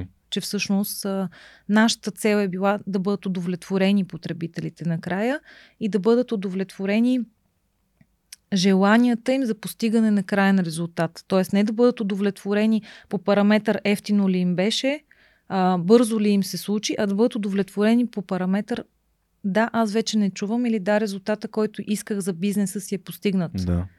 Защото ние работиме по обективни критерии в много от случаите, Мгм. когато става въпрос за, за бизнес то бизнес. Един такъв пример е в, в фабриките, където трябва да се постигне определено ниво, така че хората да не си взимат определени отпуски, защото Да. всъщност хората, които работят на много шумни места, имат възможност да си взимат и да изискват повече дни отпуска заради натоварването, шумовото натоварване, на което са подложени. Много от нашите клиенти, които са производства, индустриални Мгм. клиенти, искат да сведат шума до по-низки нива, за да може тези а, отпуски да бъдат намалени, тъй като това нещо пречи на произ... производителността им и ги товари финансово. Така че когато имаме А те обективен напълно критерий- обективно идва някой и мери колко е шума там. Да, аб, И, и абсолютно не ние обективно. ти казваме, че ще бъде толкова, реално колко е в Да, ние, си, ние в много от а, случаите в договорите ни е записана клауза, че ние можем да искаме да ни бъде заплатено тогава, когато сме постигнали резултатите си. Супер. И всъщност това, е, това беше един от контрадикшените, на да. който ни беше казано, че ние няма да може да просъществуваме преди много години, когато се срещнахме с едни а, професионалисти отдавна в нашата сфера, те ни казаха, има конфликт на интереси, вие не може да бъдете производител, да бъдете инсталатор и да бъдете mm-hmm. консултант. И ние казахме, защо ние носим целият риск. Mm-hmm. А те всъщност бяха свикнали, че всеки може по веригата да си измие ръцете, ръцете с другия. С другия. Да. Колективна безотговорност. Колективна безотговорност, да. да. О, как, как се превежда contradiction на български? Ам, противоречие. Мерси, Благодаря. А, всъщност, нали, противоречието наистина е там просто никой не го е правил до сега и любимата ми автобиография за завръщане на Арно Чварценегер, той там говори именно за това, че това, че никой не го е правил, не значи, че не може да бъде направено, значи, че ще бъде първи, който ще го направи. Така. А, и, и това е възможност. Нали? Не казваме, че всяка ситуация постижимо, но когато излезеш на улицата и искаш да виждаш червените коли, ти ще виждаш червените коли. Ако искаш да виждаш възможности, ще виждаш възможности. А дори и да не са перфектните възможности, ти можеш натрупване на достатъчно добри възможности да стигнеш до решение, което наистина а, удовлетворява твоя клиент. Хареса ми това, което каза за репутацията, защото не случайно подкаст се казва човека с Георги Ненов, защото моето име и моето лице и моето, моята репутация стои там. И затова няма и платени участия в подкаста, защото как биха възприели хората вдъхновяващи истории, които са платени? Нали, просто а, много хората достигат по различни пътища до, до своите собствени разбирания за нещата, които, в които вярват и които, които правят. Да, така е. Всъщност репутацията е нещо, което а, има хора, които са осъзнали, че искат да работят за репутация. Mm-hmm. Има и такива, които, да кажем, още не са стигнали до, до този момент. Но веднъж стигнеш ли до ситуацията, в която искаш да бъдеш човек, който носи определено послание и, и репутацията ти е mm-hmm. на, да речеме, честен, съвестен, такъв, на който можеш да разчиташ, а, тогава всяко едно действие през деня ти малко или много е свързано точно с а, работа по посока yeah. тая репутация. Това е идентичност. Това е идентичност. Да, да. става идентичност. Да. А не е просто празни приказки. А, моето антимото в живота е а, от първия ми шеф урок. А, бяхме на едно пътешествие до Истанбул, където трябваше да правим бизнес. А, и той там ще да прави сделка за, за един текстил и аз го питах ти наистина ли мислиш да дойдеш тук другата седмица, защото той обеща на един човек в един магазин. Той каза, Гоша, моето момче, никой не може да ти даде това, което аз мога да ти обещая. И аз бях такъв, окей, и това ще е нещо, което никога няма да позволя живота ми да случи. Естествено, то се случи. Много хора ми обещаха неща, които не се случиха, но пък а, ам, аз съм се научил много. Важното е дали ти си обещал които не са, неща, които не са се случили. Най-вероятно съм, без да е било злонамерено. Нали? Да. Старая се наистина, когато казвам нещата да се случват, защото а, действията са много по-важни от просто думите и обещанията. А, тук си записах, когато ми разказваше за, за твоя дядо, за това, че всъщност нали, а, има роля и имал желанието да бъде индустриалец и да произвежда лепило. А, как, в неговите очи нали, този успех ам, общ, говорила ли си с него за това, което ти правиш? Да, говоря много и често как, с него. Да, всъщност как гледа той на твоите стъпки в индустриалния бизнес? Ами той е изключително горд. А, миналата, миналото, т.е. това лято, което мина, хм. той за първи път дойде в фабриката, след като не я беше виждал може би 4 години а, тъй като той е вече доста възрастен, а, но не се предава. а, покрай COVID а, ние доста го пазехме и няколко пъти отложихме посещението в фабриката. Естествено, показвали сме му снимки на това какво представлява в момента фабриката. Но когато той дойде лятото, всъщност а, той много плака. А, беше много горд и до ден днешен е а, всъщност а, той винаги се опитва да дава съвети. Често пъти казва, ами аз знам, че те не са релевантни вече тия съвети, те давам. Обаче нищо, аз съм възрастен и затова ще ги дам. А, той наистина се опитваше да бъде индустриалец. За него имаше дълбок смисъл в това mm. да се прави а, производство и затова да, да, всъщност да се влагат усилия в това да подобряваме нещата. Той е а, артист по душа, макар че е а, инженер. а, в момента рисува, занимава се с рисуване и всъщност а, той е пример а, за типа хора, които са на сериозна възраст, но това не му пречи да се учи всеки ден. Всъщност той никога не се е учил да рисува, започна сам и всъщност ние наблюдаваме през последните 4 години прогреса в неговото рисуване, без той да се е учил, сам прогресира, но то прилича малко на нашия прогрес. Нали? Никой не ни е учил, нямаше кой да питаме, но нали, може човек да види а, съпоставяйки това, какво е било преди 4 години и преди 6 години, с това, което е mm. сега. Така че да, той е много горд. А, тук имахме един такъв а, доста силно емоционален момент. За мен моят дядо има много голяма роля в моя живот. За жалост дълго време го няма. А, и толкова много ми се искал а, да, да го накарам да се чувства горд с това, което прави. И съм сигурен, че ме вижда и аз се радва на това, което, което се случва. Така че просто си позволих да, да, да застана в твоите обувки, да разбера каква е емоцията, да споделиш с някой, който а, защото дядовците и бабите обичат а, безусловно.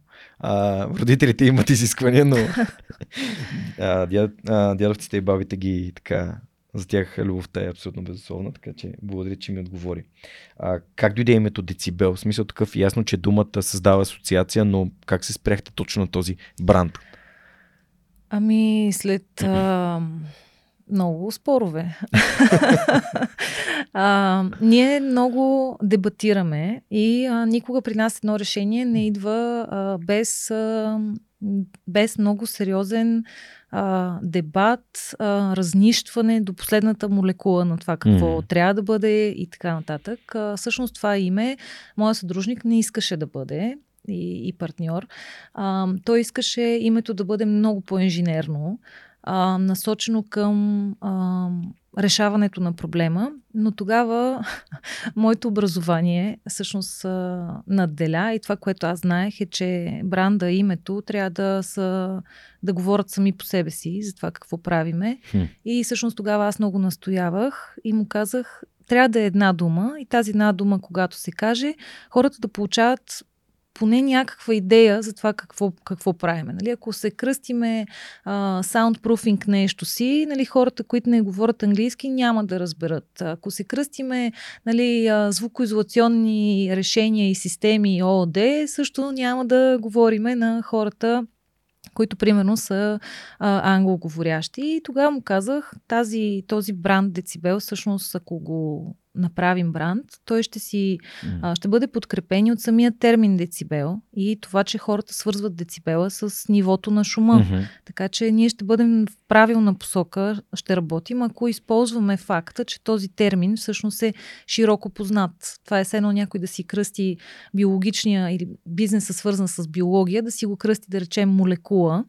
Веднага става ясно, че става въпрос за някаква нали, mm-hmm. тематика, която е по посока биология. Така и при нас с термина децибел, а, който ние решихме просто да използваме за бизнеса си. Супер. И се оказа, че решението ни беше добро. Ета, някой наскоро ми обясняваше това колко много идеи има и не знае как, а, коя от тях стават. Всъщност, а, изпълнението и действията правят един бранд наистина добър. Да, така, е. така че нека не, не подценяваме и това, което сте свършили в тези а, 10 години. А, тук използвам нещо много ценно за мен. Аз в началото направих тази м- забележка, че всъщност вие, освен, че сте бизнес партньори, сте и нали, съпрузи, имате семейство. А, дебат, ти използва думата дебатираме. А, и подозирам, че нали, в бизнеса, не само в бизнеса дебатирате, ами в личния си живот дебатирате. Тоест, начинът по който комуникирате е свързан с изразяване на, на мнения и реално взимане на решение базата на взаимното разбиране какво очаква другия или какво си мисли другия.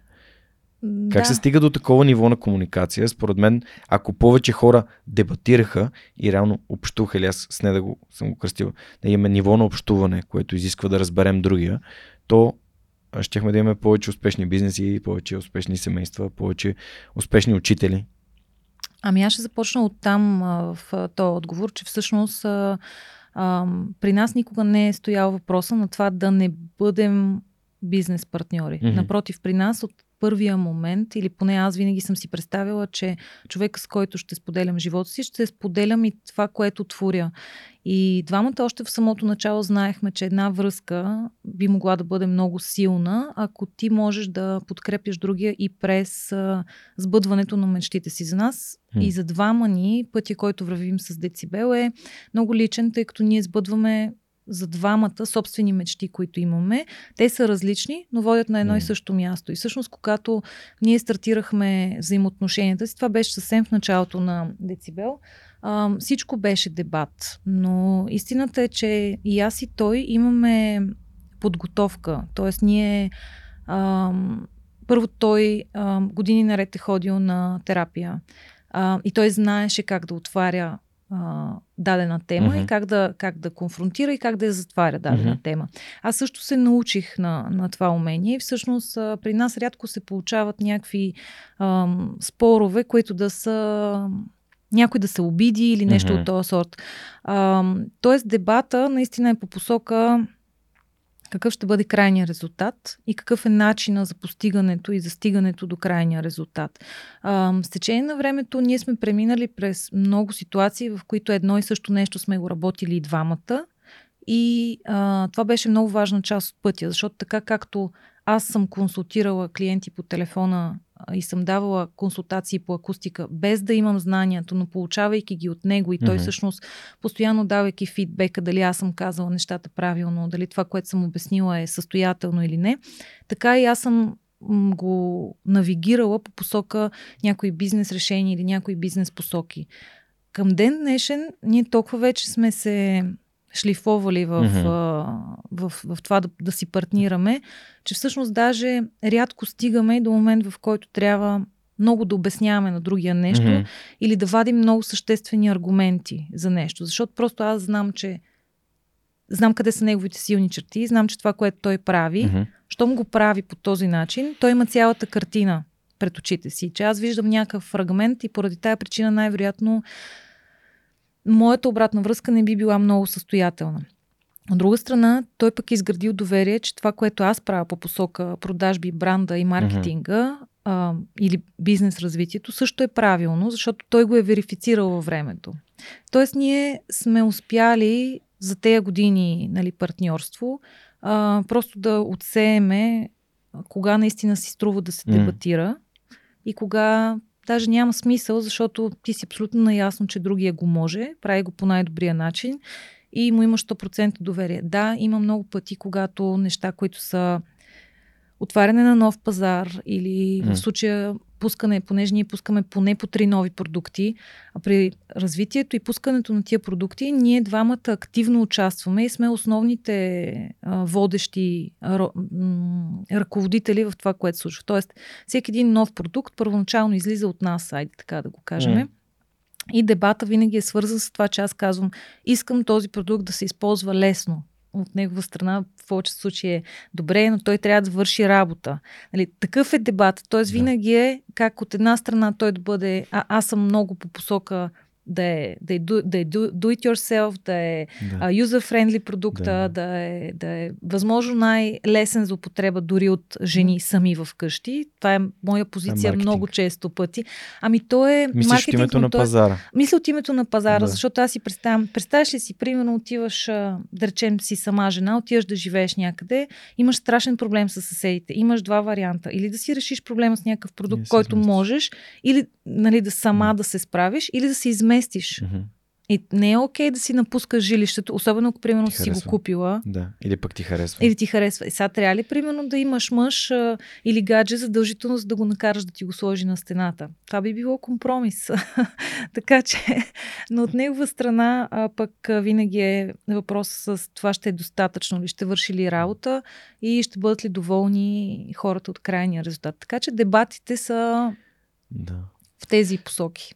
Между другото, много, много ми харесва, че освен ноу-хауто, което сте събрали, всички тези знания, които имате и опит, които сте натрупали, ам, един от най-големите производители на звукоизолационни акустични материали в Европа сте, нали, което да. е нали, вау, аз много не харесвам такъв тип а, маркетинг неща, които казват най-големия, най-слушания подкаст, най, а, нали, ед, но като кажеш един от най-големите, всъщност нали, си казваш, ето, постигнал, някъде съм разпознаваем сън, което е страхотно.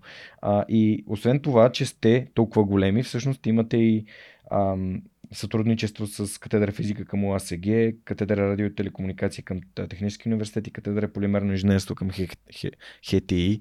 Извинявам се. Всъщност, как решихте, че е важно и да давате? Защото то е, нали, повечето хора си представят бизнеса като едни хора, дето изкарват едни пари и си купуват а, лодки, скъпи коли, острови. Нали, хиперболизирам. А, това даване е обратно, защото сътрудничество с тези университети в общия случай значи даваме възможност на студентите да правят практика, споделяме знанията си, а, нали, помагаме, подаваме ръка, а, а не а, нали, нали, черпим само от тези академични институции. Та, как решихте да го, да го правите това нещо? Ами, сътрудничеството е един процес наистина на взимане и на даване. А, особено в началото на, на нашия път и на нашата кариера, когато, да кажем, ам, имахме по-малко а, по-малък екип, mm-hmm. имахме малко повече време да правиме такива стъжански програми. И това, което тогава правихме е всъщност, а, че тези стъжански програми бяха в а, определена посока, която нас ни интересуваше. Mm-hmm. Искахме всъщност да я развиваме с а, хора от университета, които след това да могат, примерно, да вземат част от тая тема, която, за която ние сме говорили, да си напишат, да речеме, дипломната работа на, в, в тая посока. Тоест да им дадеме посока за дипломна работа, която е по-актуална, mm-hmm. която е реално mm-hmm. актуална или от пазара. А в този ред на мисли ние сме си сътрудничали, но не бих казал, че към ден днешен много си сътрудничиме, а, което а, трябва да се поправи. Нали, това, което би било по-добре, с повече университети да се сътрудничим и да правим повече такива програми. А, трудността и предизвикателството пред мен в момента е, че всъщност когато пускаш по няколко продукта на година и трябва да ги mm. а, менажираш от измисленето през производство до, до, до позиционирането им на пазара и реализирането им на пазара, не ми остава много енергия да, да вложа. Когато вземеш някой човек а, на стъжанска програма, дали ще е един или двама, ти трябва да дадеш енергията си, трябва да дадеш. А, а, трябва да дадеш от себе си. Времето си. Времето си, да. Та, в този ред на мисля, аз не съм сигурна, че в момента а, имам много mm-hmm. задаване mm-hmm. и за раздаване. А, но правили сме го. А, едни от хората, с които имахме много успешно сътрудничество, на времето още съвсем в началото на Децибел, бяха един млад а, дизайнер и една млада архитектка, които в момента имат свои собствени бизнеси. И а, аз искрено им се радвам. За съжаление, не много често се чувам с тях. Не знам дали гледат подкаста. А, това е Нетко Николов от Think Forward. Okay. Той е дизайнер в uh, Think Forward в Бургас. Нетко, ако слушаш подкаста, Поздравявам те. И Стевка Терзиева, това е архитектка българска, която отскоро има свое студио. Mm-hmm. А, тя беше част от а, нас, когато ние прохождахме и е един изключително а, любознателен и стриктен в изпълнението на всички задачи човек. Така че а, те тръгнаха с нас и в момента а, кариерно са доста добре развити. А, надявам се и в а, личен план. А, но за мен тези стъжански програми са били удоволствие. Mm-hmm. А, и в повечето случаи са били полезни, надявам се, както mm. за нас, така и за, и за, и за стъжантите. А, относно сътрудничеството с а, университетите, а, в последните години то се измерва в това, че когато, да речем, имаме някакви въпроси по посока, в която ние не сме експерти, да речем хи, химия, а, напоследък ни се наложи, а, тогава си сътрудничим с университета толкова, доколкото търсим специалисти в дадена област, която ни интересува. И ако те имат такива познания, просто ние а, а, ги каним да станат част от проекта, да. който, който като разработваме. Експерти. Като експерти, като хора, които могат да дадат, да дадат съвет или да, да кажат а, и да измислят по-добър начин да бъде направено. Така че в това се изразява сътрудничеството ни. Имахме такова последно през последната година. И в крайна сметка то беше с добър финал. Постигнахме mm. това, което трябваше да бъде постигнато. Със сигурност има много възможности за доразвиване mm. на това сътрудничество между университетите и бизнеса. Е, веднага ми идва на ум прекрасния екип на Ламон, а, които правят биоразградимо фолио и а, доктор Филип Публиков, който е един от а, тримата души, не, той носи академичното познание. А, Анджи и Гери от друга страна, като фотографи, дизайнери и бизнес а, хора. Просто това е много готин а, за мен подход да търсиш академичното знание там, където е, в хора, които имат желанието да го, да го правят приложимо, как, както и вие правите, така, така че да. страхотно. Диана, мисля, че сега е добър момент да преминем към въпросите на нашите приятели от Йод по SMS Bump. Първият е колко децибела са прекалено много децибела? Дори един може да бъде прекалено много, ако те смущава, разконцентрира или буди. Така че универсален отговор на този въпрос колко децибела са много децибела няма всичко е много а, персонално. За мен 35 децибела могат да са много, а за някой може изобщо да не ги чува. Затова, когато имате нужда от а, тишина, трябва да търсите място или начин да си направите място, което е за вас окей, okay, mm-hmm. а не такова, което по документи или по параметри би било окей. Okay. Така че, когато се свързвате с консултант, трябва да му дадете информация персонална за вас, освен за стените си и за сградата, в която сте, персонална информация за вас, какво ви дразни, събужда ли ви, mm-hmm. високи или ниски частоти са те, които най-много ви, ви дразнят а, а, и от какво точно имате нужда. Така че подхода към звукоизолацията е много подобен като подхода към а, една консултация с а, лекар а, и определяне на точната диагноза. И индивидуално. Индивидуално е. А, къде намира приложение звукоизолацията, освен на най-логичните места, като студия? Мисля, че ние засегнахме част от темата, да. може само да изброиш. Да, звукоизолацията, шумоизолацията, още известна, а, е приложима навсякъде, където има шум. Навсякъде. В домовете ни, в хом офисите ни, mm-hmm. в а, офисите ни, в а, детски стаи, в а, концертни зали, в киносалони, в помещения, където се снима, в помещения, където а, човек медитира, в помещения като фитнеси, даже домашни mm-hmm. фитнеси. Имаме много клиенти, които имат такова изискване за шумоизолация. Насякъде, където човек има нужда от концентрация и от това да не проникват външни шумове или съответно той да не пречи с шумовете си, има а, приложение шумоизолацията и в индустрията, където всъщност има свръх шумови натоварвания, от които трябва хората да бъдат предпазвани. Както и в външни, а, на, на външни инсталации, където, както споменахме, примерно, примера с супермаркета или с хотел, който има чилари, шуми на съседните сгради, редно е собствениците на инсталациите да се погрижат за това те да бъдат mm. обезшумени две неща добавям аз. В автомобилите, повярвайте, ако а, двигателните от, отсеци не бяха шумоизолирани, най-вероятно нямаше да ви бъде приятно да пътувате в автомобилите си. А, и второто нещо е на, примерно на магистралите се виждат доста добре шумовите бариери, които пречат на шума от автомобилите да отива директно към жилищните да, това са интересни а, места, които ти засегна. В, шумо, а, в шумоизолацията на автомобилите даже има едно ново нещо, mm-hmm. което е активно шумово гасене. То се прави през микрофони и излъчватели, така че в по-високия клас автомобили mm. модерни, даже не е толкова физическо уплътнение на местата около двигателите, да. е по-скоро а, тази система от микрофони и излъчватели около главата, така че тя създава една тиха обстановка, която е абсолютно artificial. Тя е да, само през... Да. Но а, при всички положения, особено при електромобилите, вече нямате нужда от шумоизолация на двигателите. Mm-hmm. По-скоро имате нужда от двойни стъкла mm-hmm. и от а, уплътнения, които да пречат на шума от пътя и от да. а, въздуха, който преминава покрай автомобила.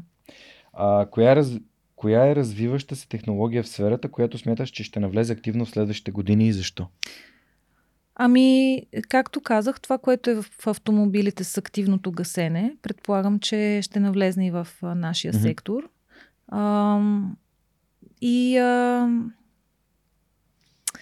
да, всъщност търсенето на решения за а, по-лесна, по-ефективна и по-надежна шумоизолация. Това са, това са технологиите, които смятам, че ще се развиват.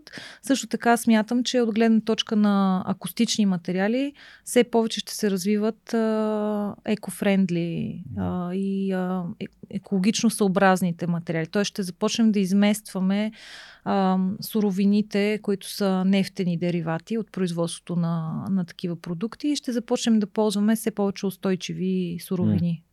Ще питам за Сибо след малко. За да отбелязал съм си. А, обичаш ли тишината? Следващият въпрос. А, да, в определени дни и моменти, когато mm. кортизол ми е по-висок, обичам тишината.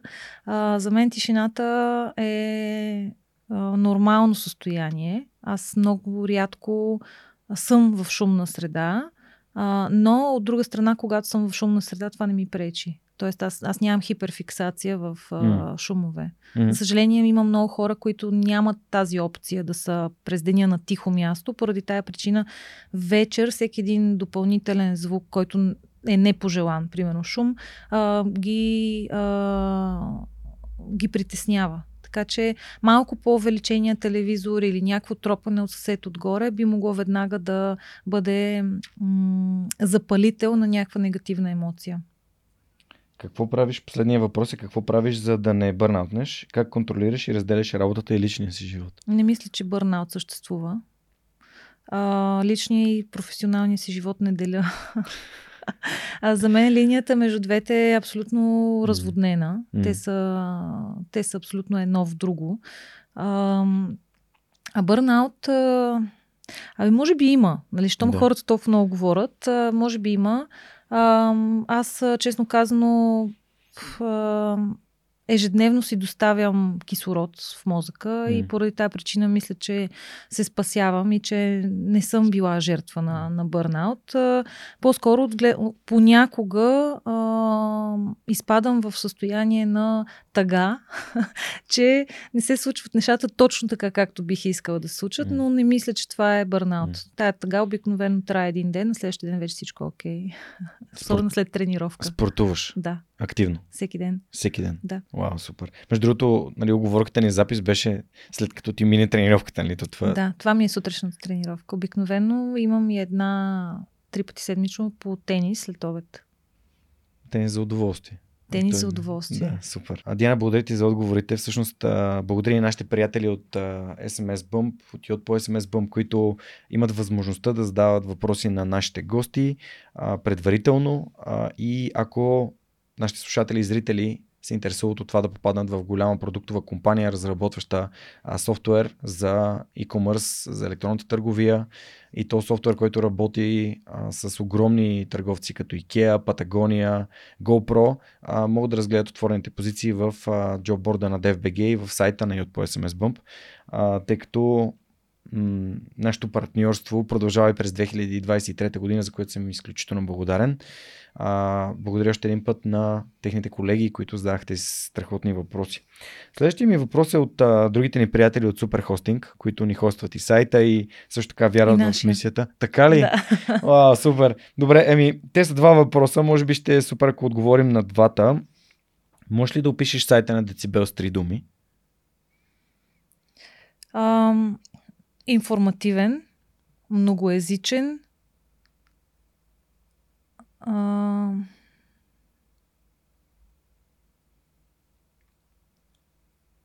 Пътеводител. Супер. И а второто, втория въпрос е, използваш ли почта с домейна на бизнеса ти? О, да. Той някакси изглежда непрофесионално, ако а, използвам такава бранд почта, и... да, mm. и а, всъщност а, всичките ни mm-hmm. почти са mm-hmm. с домейна на бизнеса ни. Всъщност ние притежаваме огромно количество домейни по цял свят. А, поради много причини, но mm-hmm. една от причините е, че всъщност ние имаме само един от сайтовете, ние 9 езика има, като към тези 9 езика има много различни домени, mm-hmm. така че на нас ни се налага, тъй като работим и с крайни клиенти, да имаме и много сапорт имейли, така че всичките ни сапорт коти и сапорт имейли са с разширение отзад на домейна, mm-hmm. за който се отнасят и за който пазар се отнасят. На много от европейските пазари едно от предизвикателствата за, предизвикателствата за малките бизнеси е, че ако имат голям сайт като нашия, нашия сайт е изключително дълбок, изключително голям, а, той трябва да бъде преведен на съответния език. Mm-hmm. В Штатите това го няма. Така че, всъщност, когато отваряш в пазар в Штатите, това е едно от нещата, които спестяваш от гледна точка на време, а, но пък там трябва мерните единици да бъдат различни. В нашия случай ние боравим с много мерни единици, така че когато превеждаме нещо на определен език, се съобразяваме и с това. Супер. А, добре, тогава ще добавя един въпрос от мен. А, как оценяваш партньорството ви? А, много съм доволна от техния сапорт, който е в а, чат а, функцията и бутона. А, ползвам ги ежемесечно, тъй като постоянно нещо регистрирам, сменям някакви DNS и така нататък. Благодаря за, за сапорта. А, те са моето предпочитано място, макар че някой път ми се налага да ползвам и GoDaddy или подобни mm-hmm. чужди альтернативи, но смятам, че услугата на, на Superhosting е по-добра от другите, другите провайдери по света. А, имала съм честа да трябва да регистрирам домейн в Южна Африка а, и това не беше приятно. така че смятам, че услугата на Суперхостинг е доста, доста добра. Благодаря за което. Аз благодаря за това, че подкрепят свърх човека. Знаете, че те искат да помагат на бизнесите да бъдат 100% онлайн и продължаваме през 2023 година а, тази мисия заедно. А, следващия ми въпрос е как развиваш своите професионални умения, т.е. зададен от нашите приятели и домакини от aula.bg. Ами аз постоянно си намирам а, по въпросите, които ми предстоят да трябва mm. да решавам, а, някакви сорсове, които обикновено... Източници. Провер... Източници, които обикновено проверявам а, откъде са, какви са, верифицирам какви са резултатите постигнати с тия източници, след което започвам да ги ползвам. А, най-често а, ползвам или а, видеосъдържание, за да, за да слушам, докато правя нещо друго. А, но също така много обичам и хартиената, хартиения носител, така че а, често пъти поръчвам книги на най-различни езици и а, повечето ми книги а, са подчертани в 6, 8, 10 цвята на всяка една страница. Всичките страници са прегънати на определени места и всъщност аз така уча от а, години наред. Mm. Това е моя начин. А, често пъти се допитвам до ментори и до хора, от които мога да събера информация, но тъй като на мен обикновено ми трябва известно време да, да преработя тая информация, след това успявам да я верифицирам и с нещо, което е написано. Просто аз работя по-добре с написана mm-hmm. информация. И като сме заговорили за книгите, ще ни препоръчаш ли книги, които според теб са ти помогнали или пък а, са били, както ти използва думата, game changing, т.е. променили се играта в твоята глава? А, да, ако става въпрос за бизнес и маркетинг книги, последните, които много добре ми се отразиха, бяха на Ръсъл Брансън. Mm-hmm. Това са три, три, триадата фуни, да. А, книги. А, едната се казваше Uh, Secret, Secrets, Marketing Secrets, другата беше Traffic Secrets и третата беше пак нещо от сорта на Secrets. Тоест това е една поредица с, uh, с негови добри практики. Аз uh, считам, че са много-много адекватни. Не е задължително да ги прилагаш в фуниите, които той предлага като последващ продукт. Uh, относно по-различна тематика, мога да кажа, че наскоро открих, наскоро преди, може би година-две, открих Луис Хей и цялото и творчество. Uh-huh. А, това изключително много ми помогна да осъзная, че всъщност а, професионалистите са започнали като непрофесионалисти. А, тя не го изказва директно, но като разказва нейния път, който тя е минала, всъщност е много интересно да проследиш една такава история. А, от друга страна, всъщност има много книги, които, които са ми повлияли, подействали и са ме променили в една или друга посока, но мисля, че тези четири, които сега споменах, mm. са достатъчни. Супер. Добре, все пак няма как да не се сдържа да те попитам, коя ти е любимата автобиографична книга. Или биографична. О, Като разказа Венеция. Много. Нещо, което ти идва на а, мящата всякакви биографии от тези на Мерлин Монро до, mm-hmm. през тези на принцеса Диана и mm-hmm. а, до, до Бил Гейтс и, и Илон Маск. А, така че ми нямам любима. Всъщност mm. във всяка една от тези mm-hmm. биографии аз съм намерила нещо и съм се припознала. А, имаше една последна, която си купих от штанда на супермаркет, нещо, което много рядко правя. Мисля, че се казваше Пустинно цвете или нещо от този сорт. Разказваше се за една жена, която е от Намибия или няко... mm-hmm. от тези африкански държави. И всъщност през а, физическите и ментални трудности, които е преминала, за да стигне до големия моден подиум в а, Лондон. А, никога не бях чувала за, тая, за тази жена. Mm-hmm а, но а, също така никога не бях чувала и за съдбата на тези жени, идващи от тези африкански държави. И всъщност до ден днешен традициите, които те им причиняват, а, да. те живеят с тия традиции. И всъщност благодарение на тая книга аз разбрах, че съм много лъки да съм родена да. не в Африка. Да. така че всъщност някой път, когато казваме, че ако бях родена еди къде си, всъщност много от нас трябва да са много доволни и, и щастливи, че сме родени точно тук. Да. Съгласен съм. А, благодаря ти за прекрасните препоръки за книги. А, като човек, който е доста активен, имам и друг въпрос. А, един от хората в общността на свръхчовек, това са хората, които подкрепят свръхчовека с физически дарения, има въпрос и то е караш ли колело? Да, а, карам. Караш колело? С Колко кошница. Често? С кошница, супер. Ами, що? да, а, колко често карам колело с кошница? Когато не ми се тича, да. заедно с съпруга ми, карам колело с okay. кошница, което е примерно три пъти седмично. Окей, okay, супер, супер. А, нали, а Тело, който задава този въпрос, той от Варна е много голям а, фен на велосипедите и иска да създаде велосипеден бизнес. А, така че а, така му помагам, като задам въпросите на моите гости и съответно той може да си направи а, как да кажа, проучванията за, за нещата. Има много хора, които напоследък правят велосипеден бизнес. Mm-hmm. Даже знам за такива, които сега получиха и големи финансирания. Да, Съркъл. Да, мисля, че... Позна, познавам, а, познавам един от основателите на Circle. Да. Та, познавам и от връзка... Iconic One, естествено. И Halfbike. Halfbike, разбира се, как Мартин да. ми е гостувал в подкаста и Галин от uh, Iconic One също ми е гостувал в подкаста. А, радвам се, че в България се правят такива неща. Да, аз това, което се чудя е, имат доста производители на колела. Явно доста хора карат колела, което mm-hmm. е супер. По-добре, отколкото когато можем да, да изминем разстоянието с колела, по-добре, отколкото да го изминем с кола. Абсолютно. Особено на, в нашия град, само ако може да малко да се подобри инфраструктурата, ще бъде прекрасно. А, тук ми се иска да дам възможност на теб като представител на Децибел АД, а, ако имате нужда от представители в други държави, ако търсите конкретни хора, ако нещо по някакъв начин аудиторията на човека може да ви помогне, да се обърнеш към тях. Благодаря ти много за тая възможност. А, в момента ние търсиме а, нови партньори, наши представители в а, Румъния mm-hmm. и а, също така в а, Полша. В а, българския ни екип винаги се вълнуваме от възможността да дойдат нови хора. А, през 2023 а, предстои да запазим броя на хората, част от екипа ни, но ако някой има желание да подаде а, CV за, а, за да се срещне с нас и ние с него, а, имаме форма за контакт а, в сайта ни, така че с радост разглеждаме лично mm. всяко едно такова поступило а, CV или cover letter, независимо mm. какво ни се изпрати.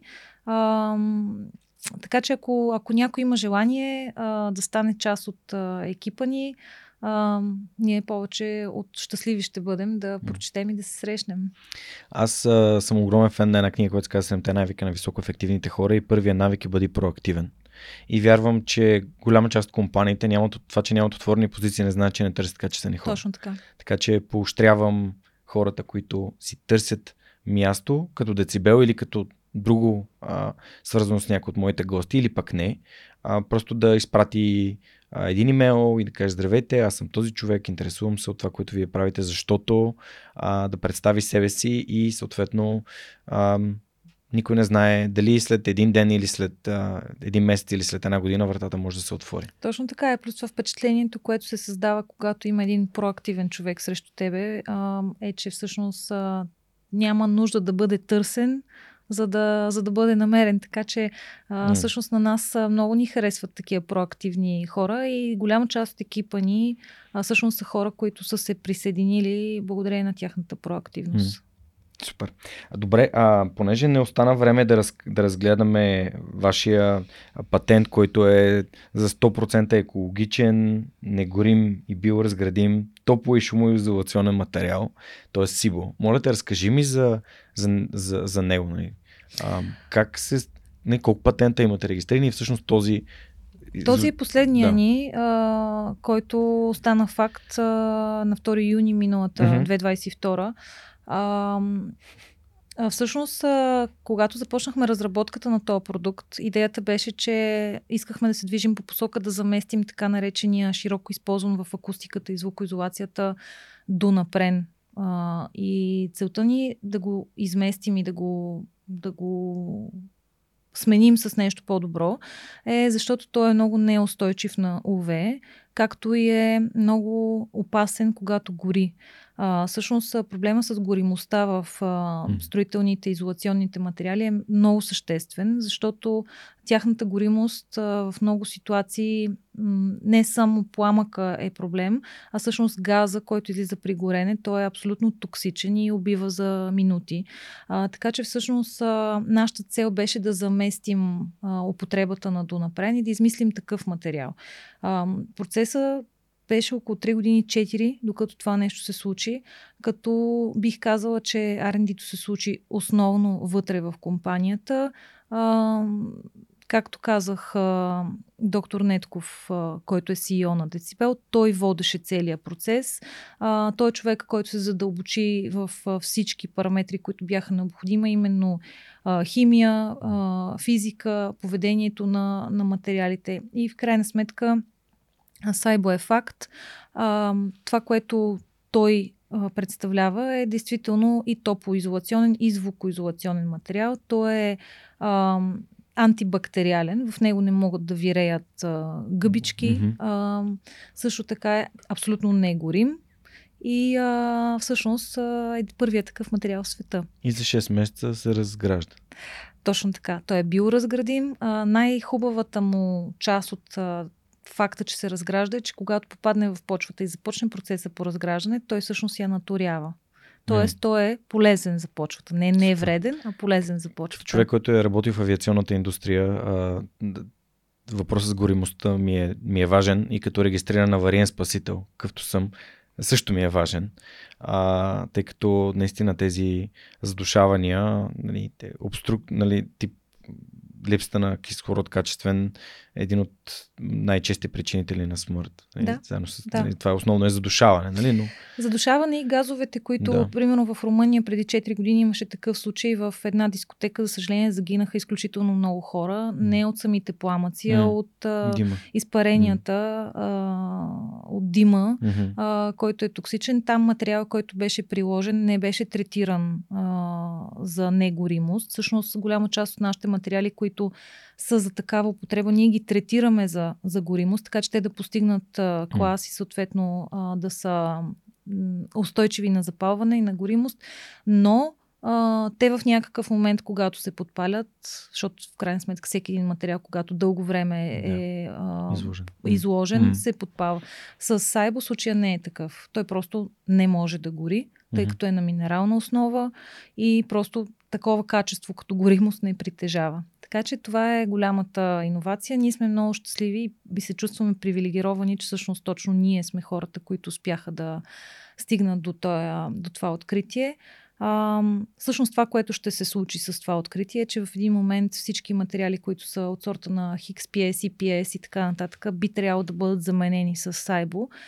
Тоест, нашите сгради и отпадъците от тяхното саниране а, биха били много по-зелени, отколкото в момента, защото съм сигурна, че много хора или много от слушателите ти може би не са се замислили какво се случва с една фасада на 20 години, mm-hmm.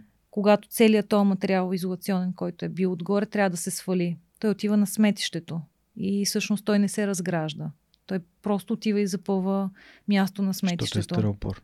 Или XPS. Защото е стиропор. Всичко, което е такъв подобен нефтен дериват, като да. XPS, EPS mm-hmm. и ватите, те са много, много трудно разградими, ако даже може би е тук момента да кажем, че не е разградими. Да. Тоест, това са ни огромни кубически а, метри отпадък, които никога няма да бъдат разградени. С а, Сайбо бихме могли да сменим тази парадигма и всъщност а, отново да напишем, че това е български продукт. Е, това е толкова яко. Много се радвам. И а, понеже някой път ме питат как си намираш гости, и ми ето, като следя а, интересни новини, свързани с а, български бизнеси, защо с, а, с хора, които правят смислени стойностни неща и да, добър личен пример. Се стига до разговори с хора като теб. А, надявам се, че някой ден а, а, доктор Нетков също ще, инженер доктор Нетков също ще, ще бъде гост на свърх човека. Използвам възможността да ти подаря една специална книга, Благодаря. която с а, моя приятел и друг свърх човек Георги Станоев, създател на Петка Марън, а, преиздадохме. Това е една турба ключове на Цончо Родев. А, 12 разказа и новели по истински случаи за достоинството на българина. А, за мен лично и за Жоро това е мисия а, да възобновим разпространението на книгата, която говори за истински достойни хора. А, затова ти я подарявам. Със специално благодаря. надписана е за теб и за а, пожелавайки нали, свръхчовешки успехи и те да продължат. А, нашата мисия е тази книга да се чете и препрочита, защото както свръхчовека сега разказва за историите на хора за пример, така и в миналото е имало хора, които са пишели за хората за пример. А просто не трябва да ги забравяме. А, ще я ползвам като а, книга, която вечер мога да чета на, на сина си преди заспиване. Има, според мен, много интересни истории. А, като сме си говорили за инженери и индустриалци, любимата ми е Камен мост над главата. Това е историята на Колефичето. Просто един човек, на когото са казали, това не може да бъде направено. И той е казал, държ ми бирата, може би, а, а, нали, по, по тогавашния начин. Ще се радвам да споделиш впечатления. А, това е книга, която дори а, Power of BG поръчаха 100 броя, за да раздадат на всички членове на общността от а, предприемачи в България. Така че а, ние с Жоро сме решили всеки един от гостите ми през тази година да получи подарък. Благодаря. А, Благодаря. Супер. Така, и това не, не го пропуснах, защото съм си го написал. Между другото, 2 юни е много важна дата за мен, защото това е деня, в който избрах свръх човека пред моята кариера в Lufthansa техники и се пребрах от Германия. Така че всяка година, когато а, сирените за Христо Ботев а, се, така се чуят, си напомням, ей, днес е деня, в който избра друга посока за живота си. А, и благодаря на, и на теб, че си се върнала в България да развиваш себе си и съответно да даваш а, пример с продукти, на които пише а, създадени с гордост в България. Да, всъщност това е една от а, мисиите а, mm. при нас. А, ние сме доста мотивирани всъщност да покажем, че а, това, че се намираме в една такава малка и непозната държава, mm-hmm. всъщност не е причина да не сме стъпили много сериозно на картата на иновациите в звукоизолацията и акустиката. И всъщност това е първото зелено тикче, което ние сме вече постигнали. Тоест, а, много от нашите а, колеги по света знаят и познават mm-hmm. България, благодарение на това, че знаят кои сме ние. И всъщност, а, поради това ние казваме, че това е първото зелено тикче. Нали? Ние сме успя... mm-hmm. успяли да поставим България на тая а, карта на звукоизолацията и акустиката. Но а, като цяло, за мен, аз както казах, ние имаме различни мечти с а, съдружника ми, но за мен едно от нещата, които най-много ме мотивираше да се върна и да, и да да, да правя това, което прави в момента е именно това, че искам да докажа, че това, че съм жена и че съм от България, изобщо не е причина да не мога да правя това, което примерно ми харесва. Да, окей, то може да е в сферата на акустиката, може да е в сферата на звукоизолацията, утре може да е в сферата на космонавтика. Mm-hmm. космонавтиката. Няма значение къде ще бъде. Въпросът е, че това откъде си и какъв си и какъв е бекграундът ти, изобщо не определяш за това какво ще постигнеш. И всъщност единствената разлика между тези, които успяват и тези, които не успяват е това дали се отказваш или не се отказваш. Някои хора бих казали, да, ама нали тук що каза, че не трябва да си роден в Африка, за да успееш.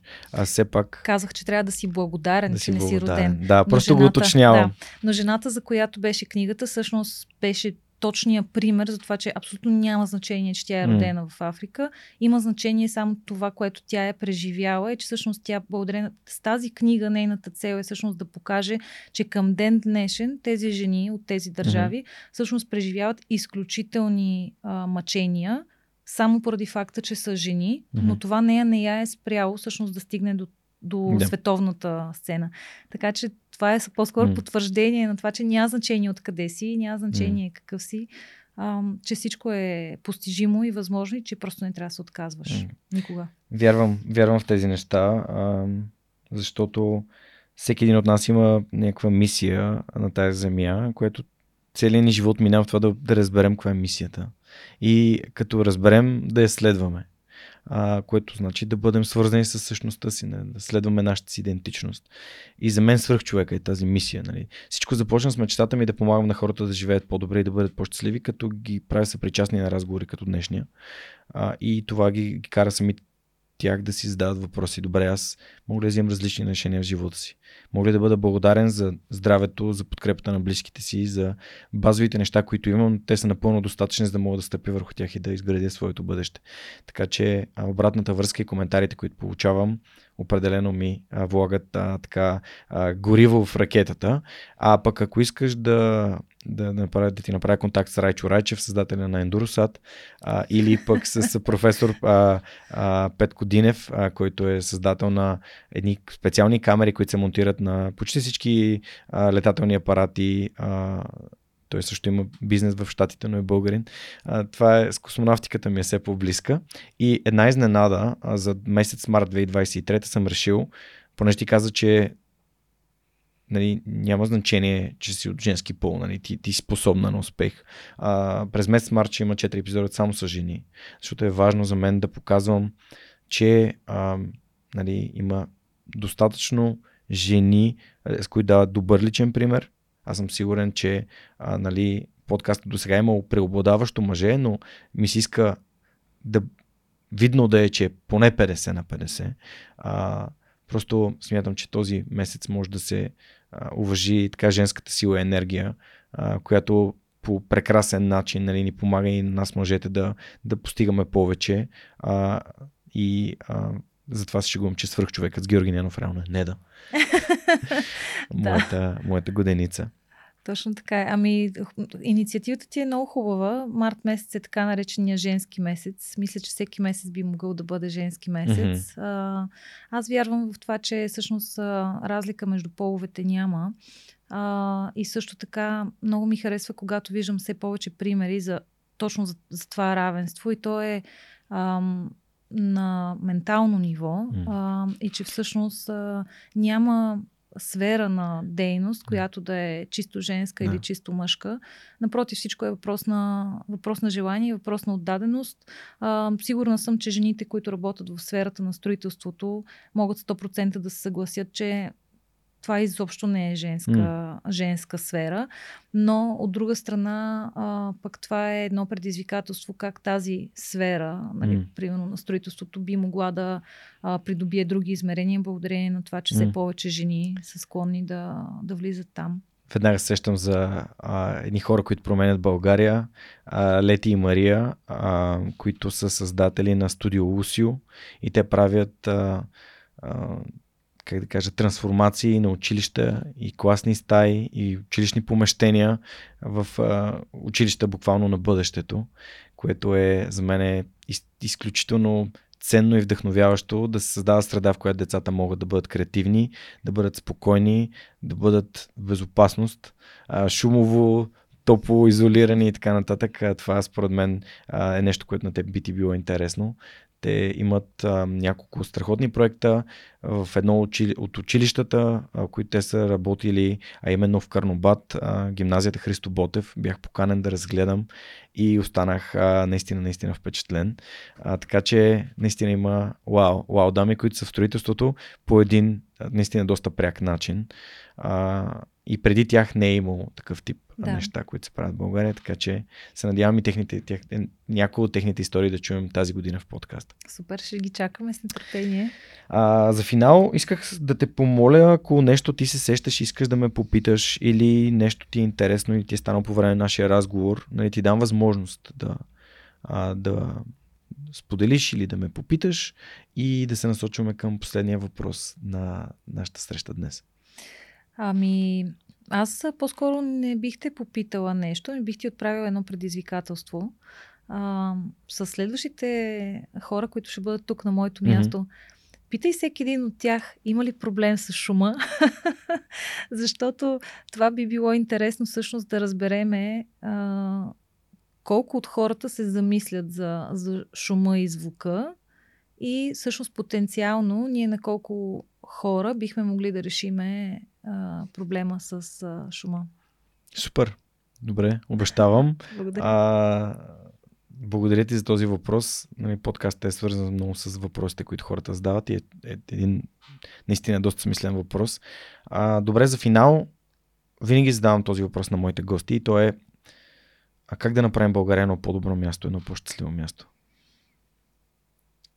Ами с личен пример, това е първото нещо, с а, това да изтрием от съзнанието си, че няма как да стане, с това да спрем да се оправдаваме, защото когато има желание, има и начин, а когато няма желание, има оправдание.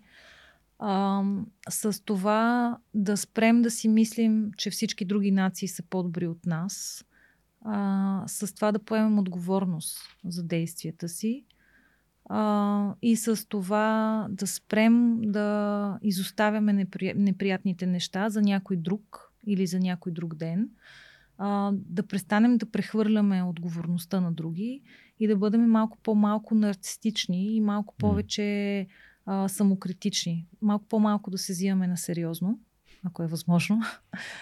А, и а, всъщност а, да бъдем по-емпатични и първо да ни интересува другия и после да се интересуваме от нас самите. Mm.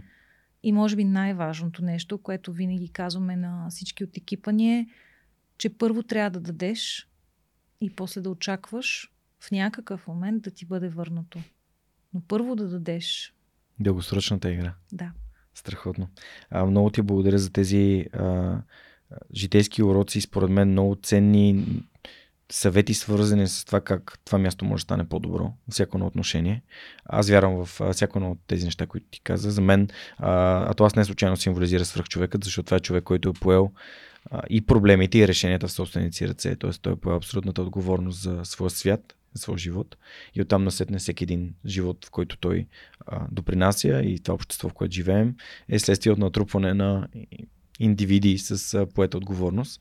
А, благодаря ти, че поставяш България в съзнанието на хората, а, свързан с професионализъм, с иновации, с а, грижа за планетата и изобщо с тези наистина важни за времето, в което живеем проблеми. А, и ти благодаря изключително много за отделеното време а, от натоварената ти седмица. За мен беше привилегия. А, на гости ми беше Диана Цоневска-Неткова, която е а, съосновател на Децибел. Децибел са една страхотна компания, която произвежда и не само материали за звуко, шумоизолацията и така нататък. Може да разберете повече, като им посетите сайта или като се върнете до началото на епизода и го слушате отново. Ако искате да ни подкрепите, знаете как може да го направите. Просто споделете това съдържание с ваши приятели и хора, които биха се заинтересовали от него. Също така може да станете и част от общността на свръхчовека, като отидете в сайта и в горния десен ъгъл натиснете бутона подкрепини. Така ще направите това, което ние с Монката и другите доброволци в свръхчовека правим, възможно за по-дълго време и да достигнем до повече хора. Това беше всичко от нас за тази седмица. Свръхчовекът с Георгиев. Историите, които вдъхновяват.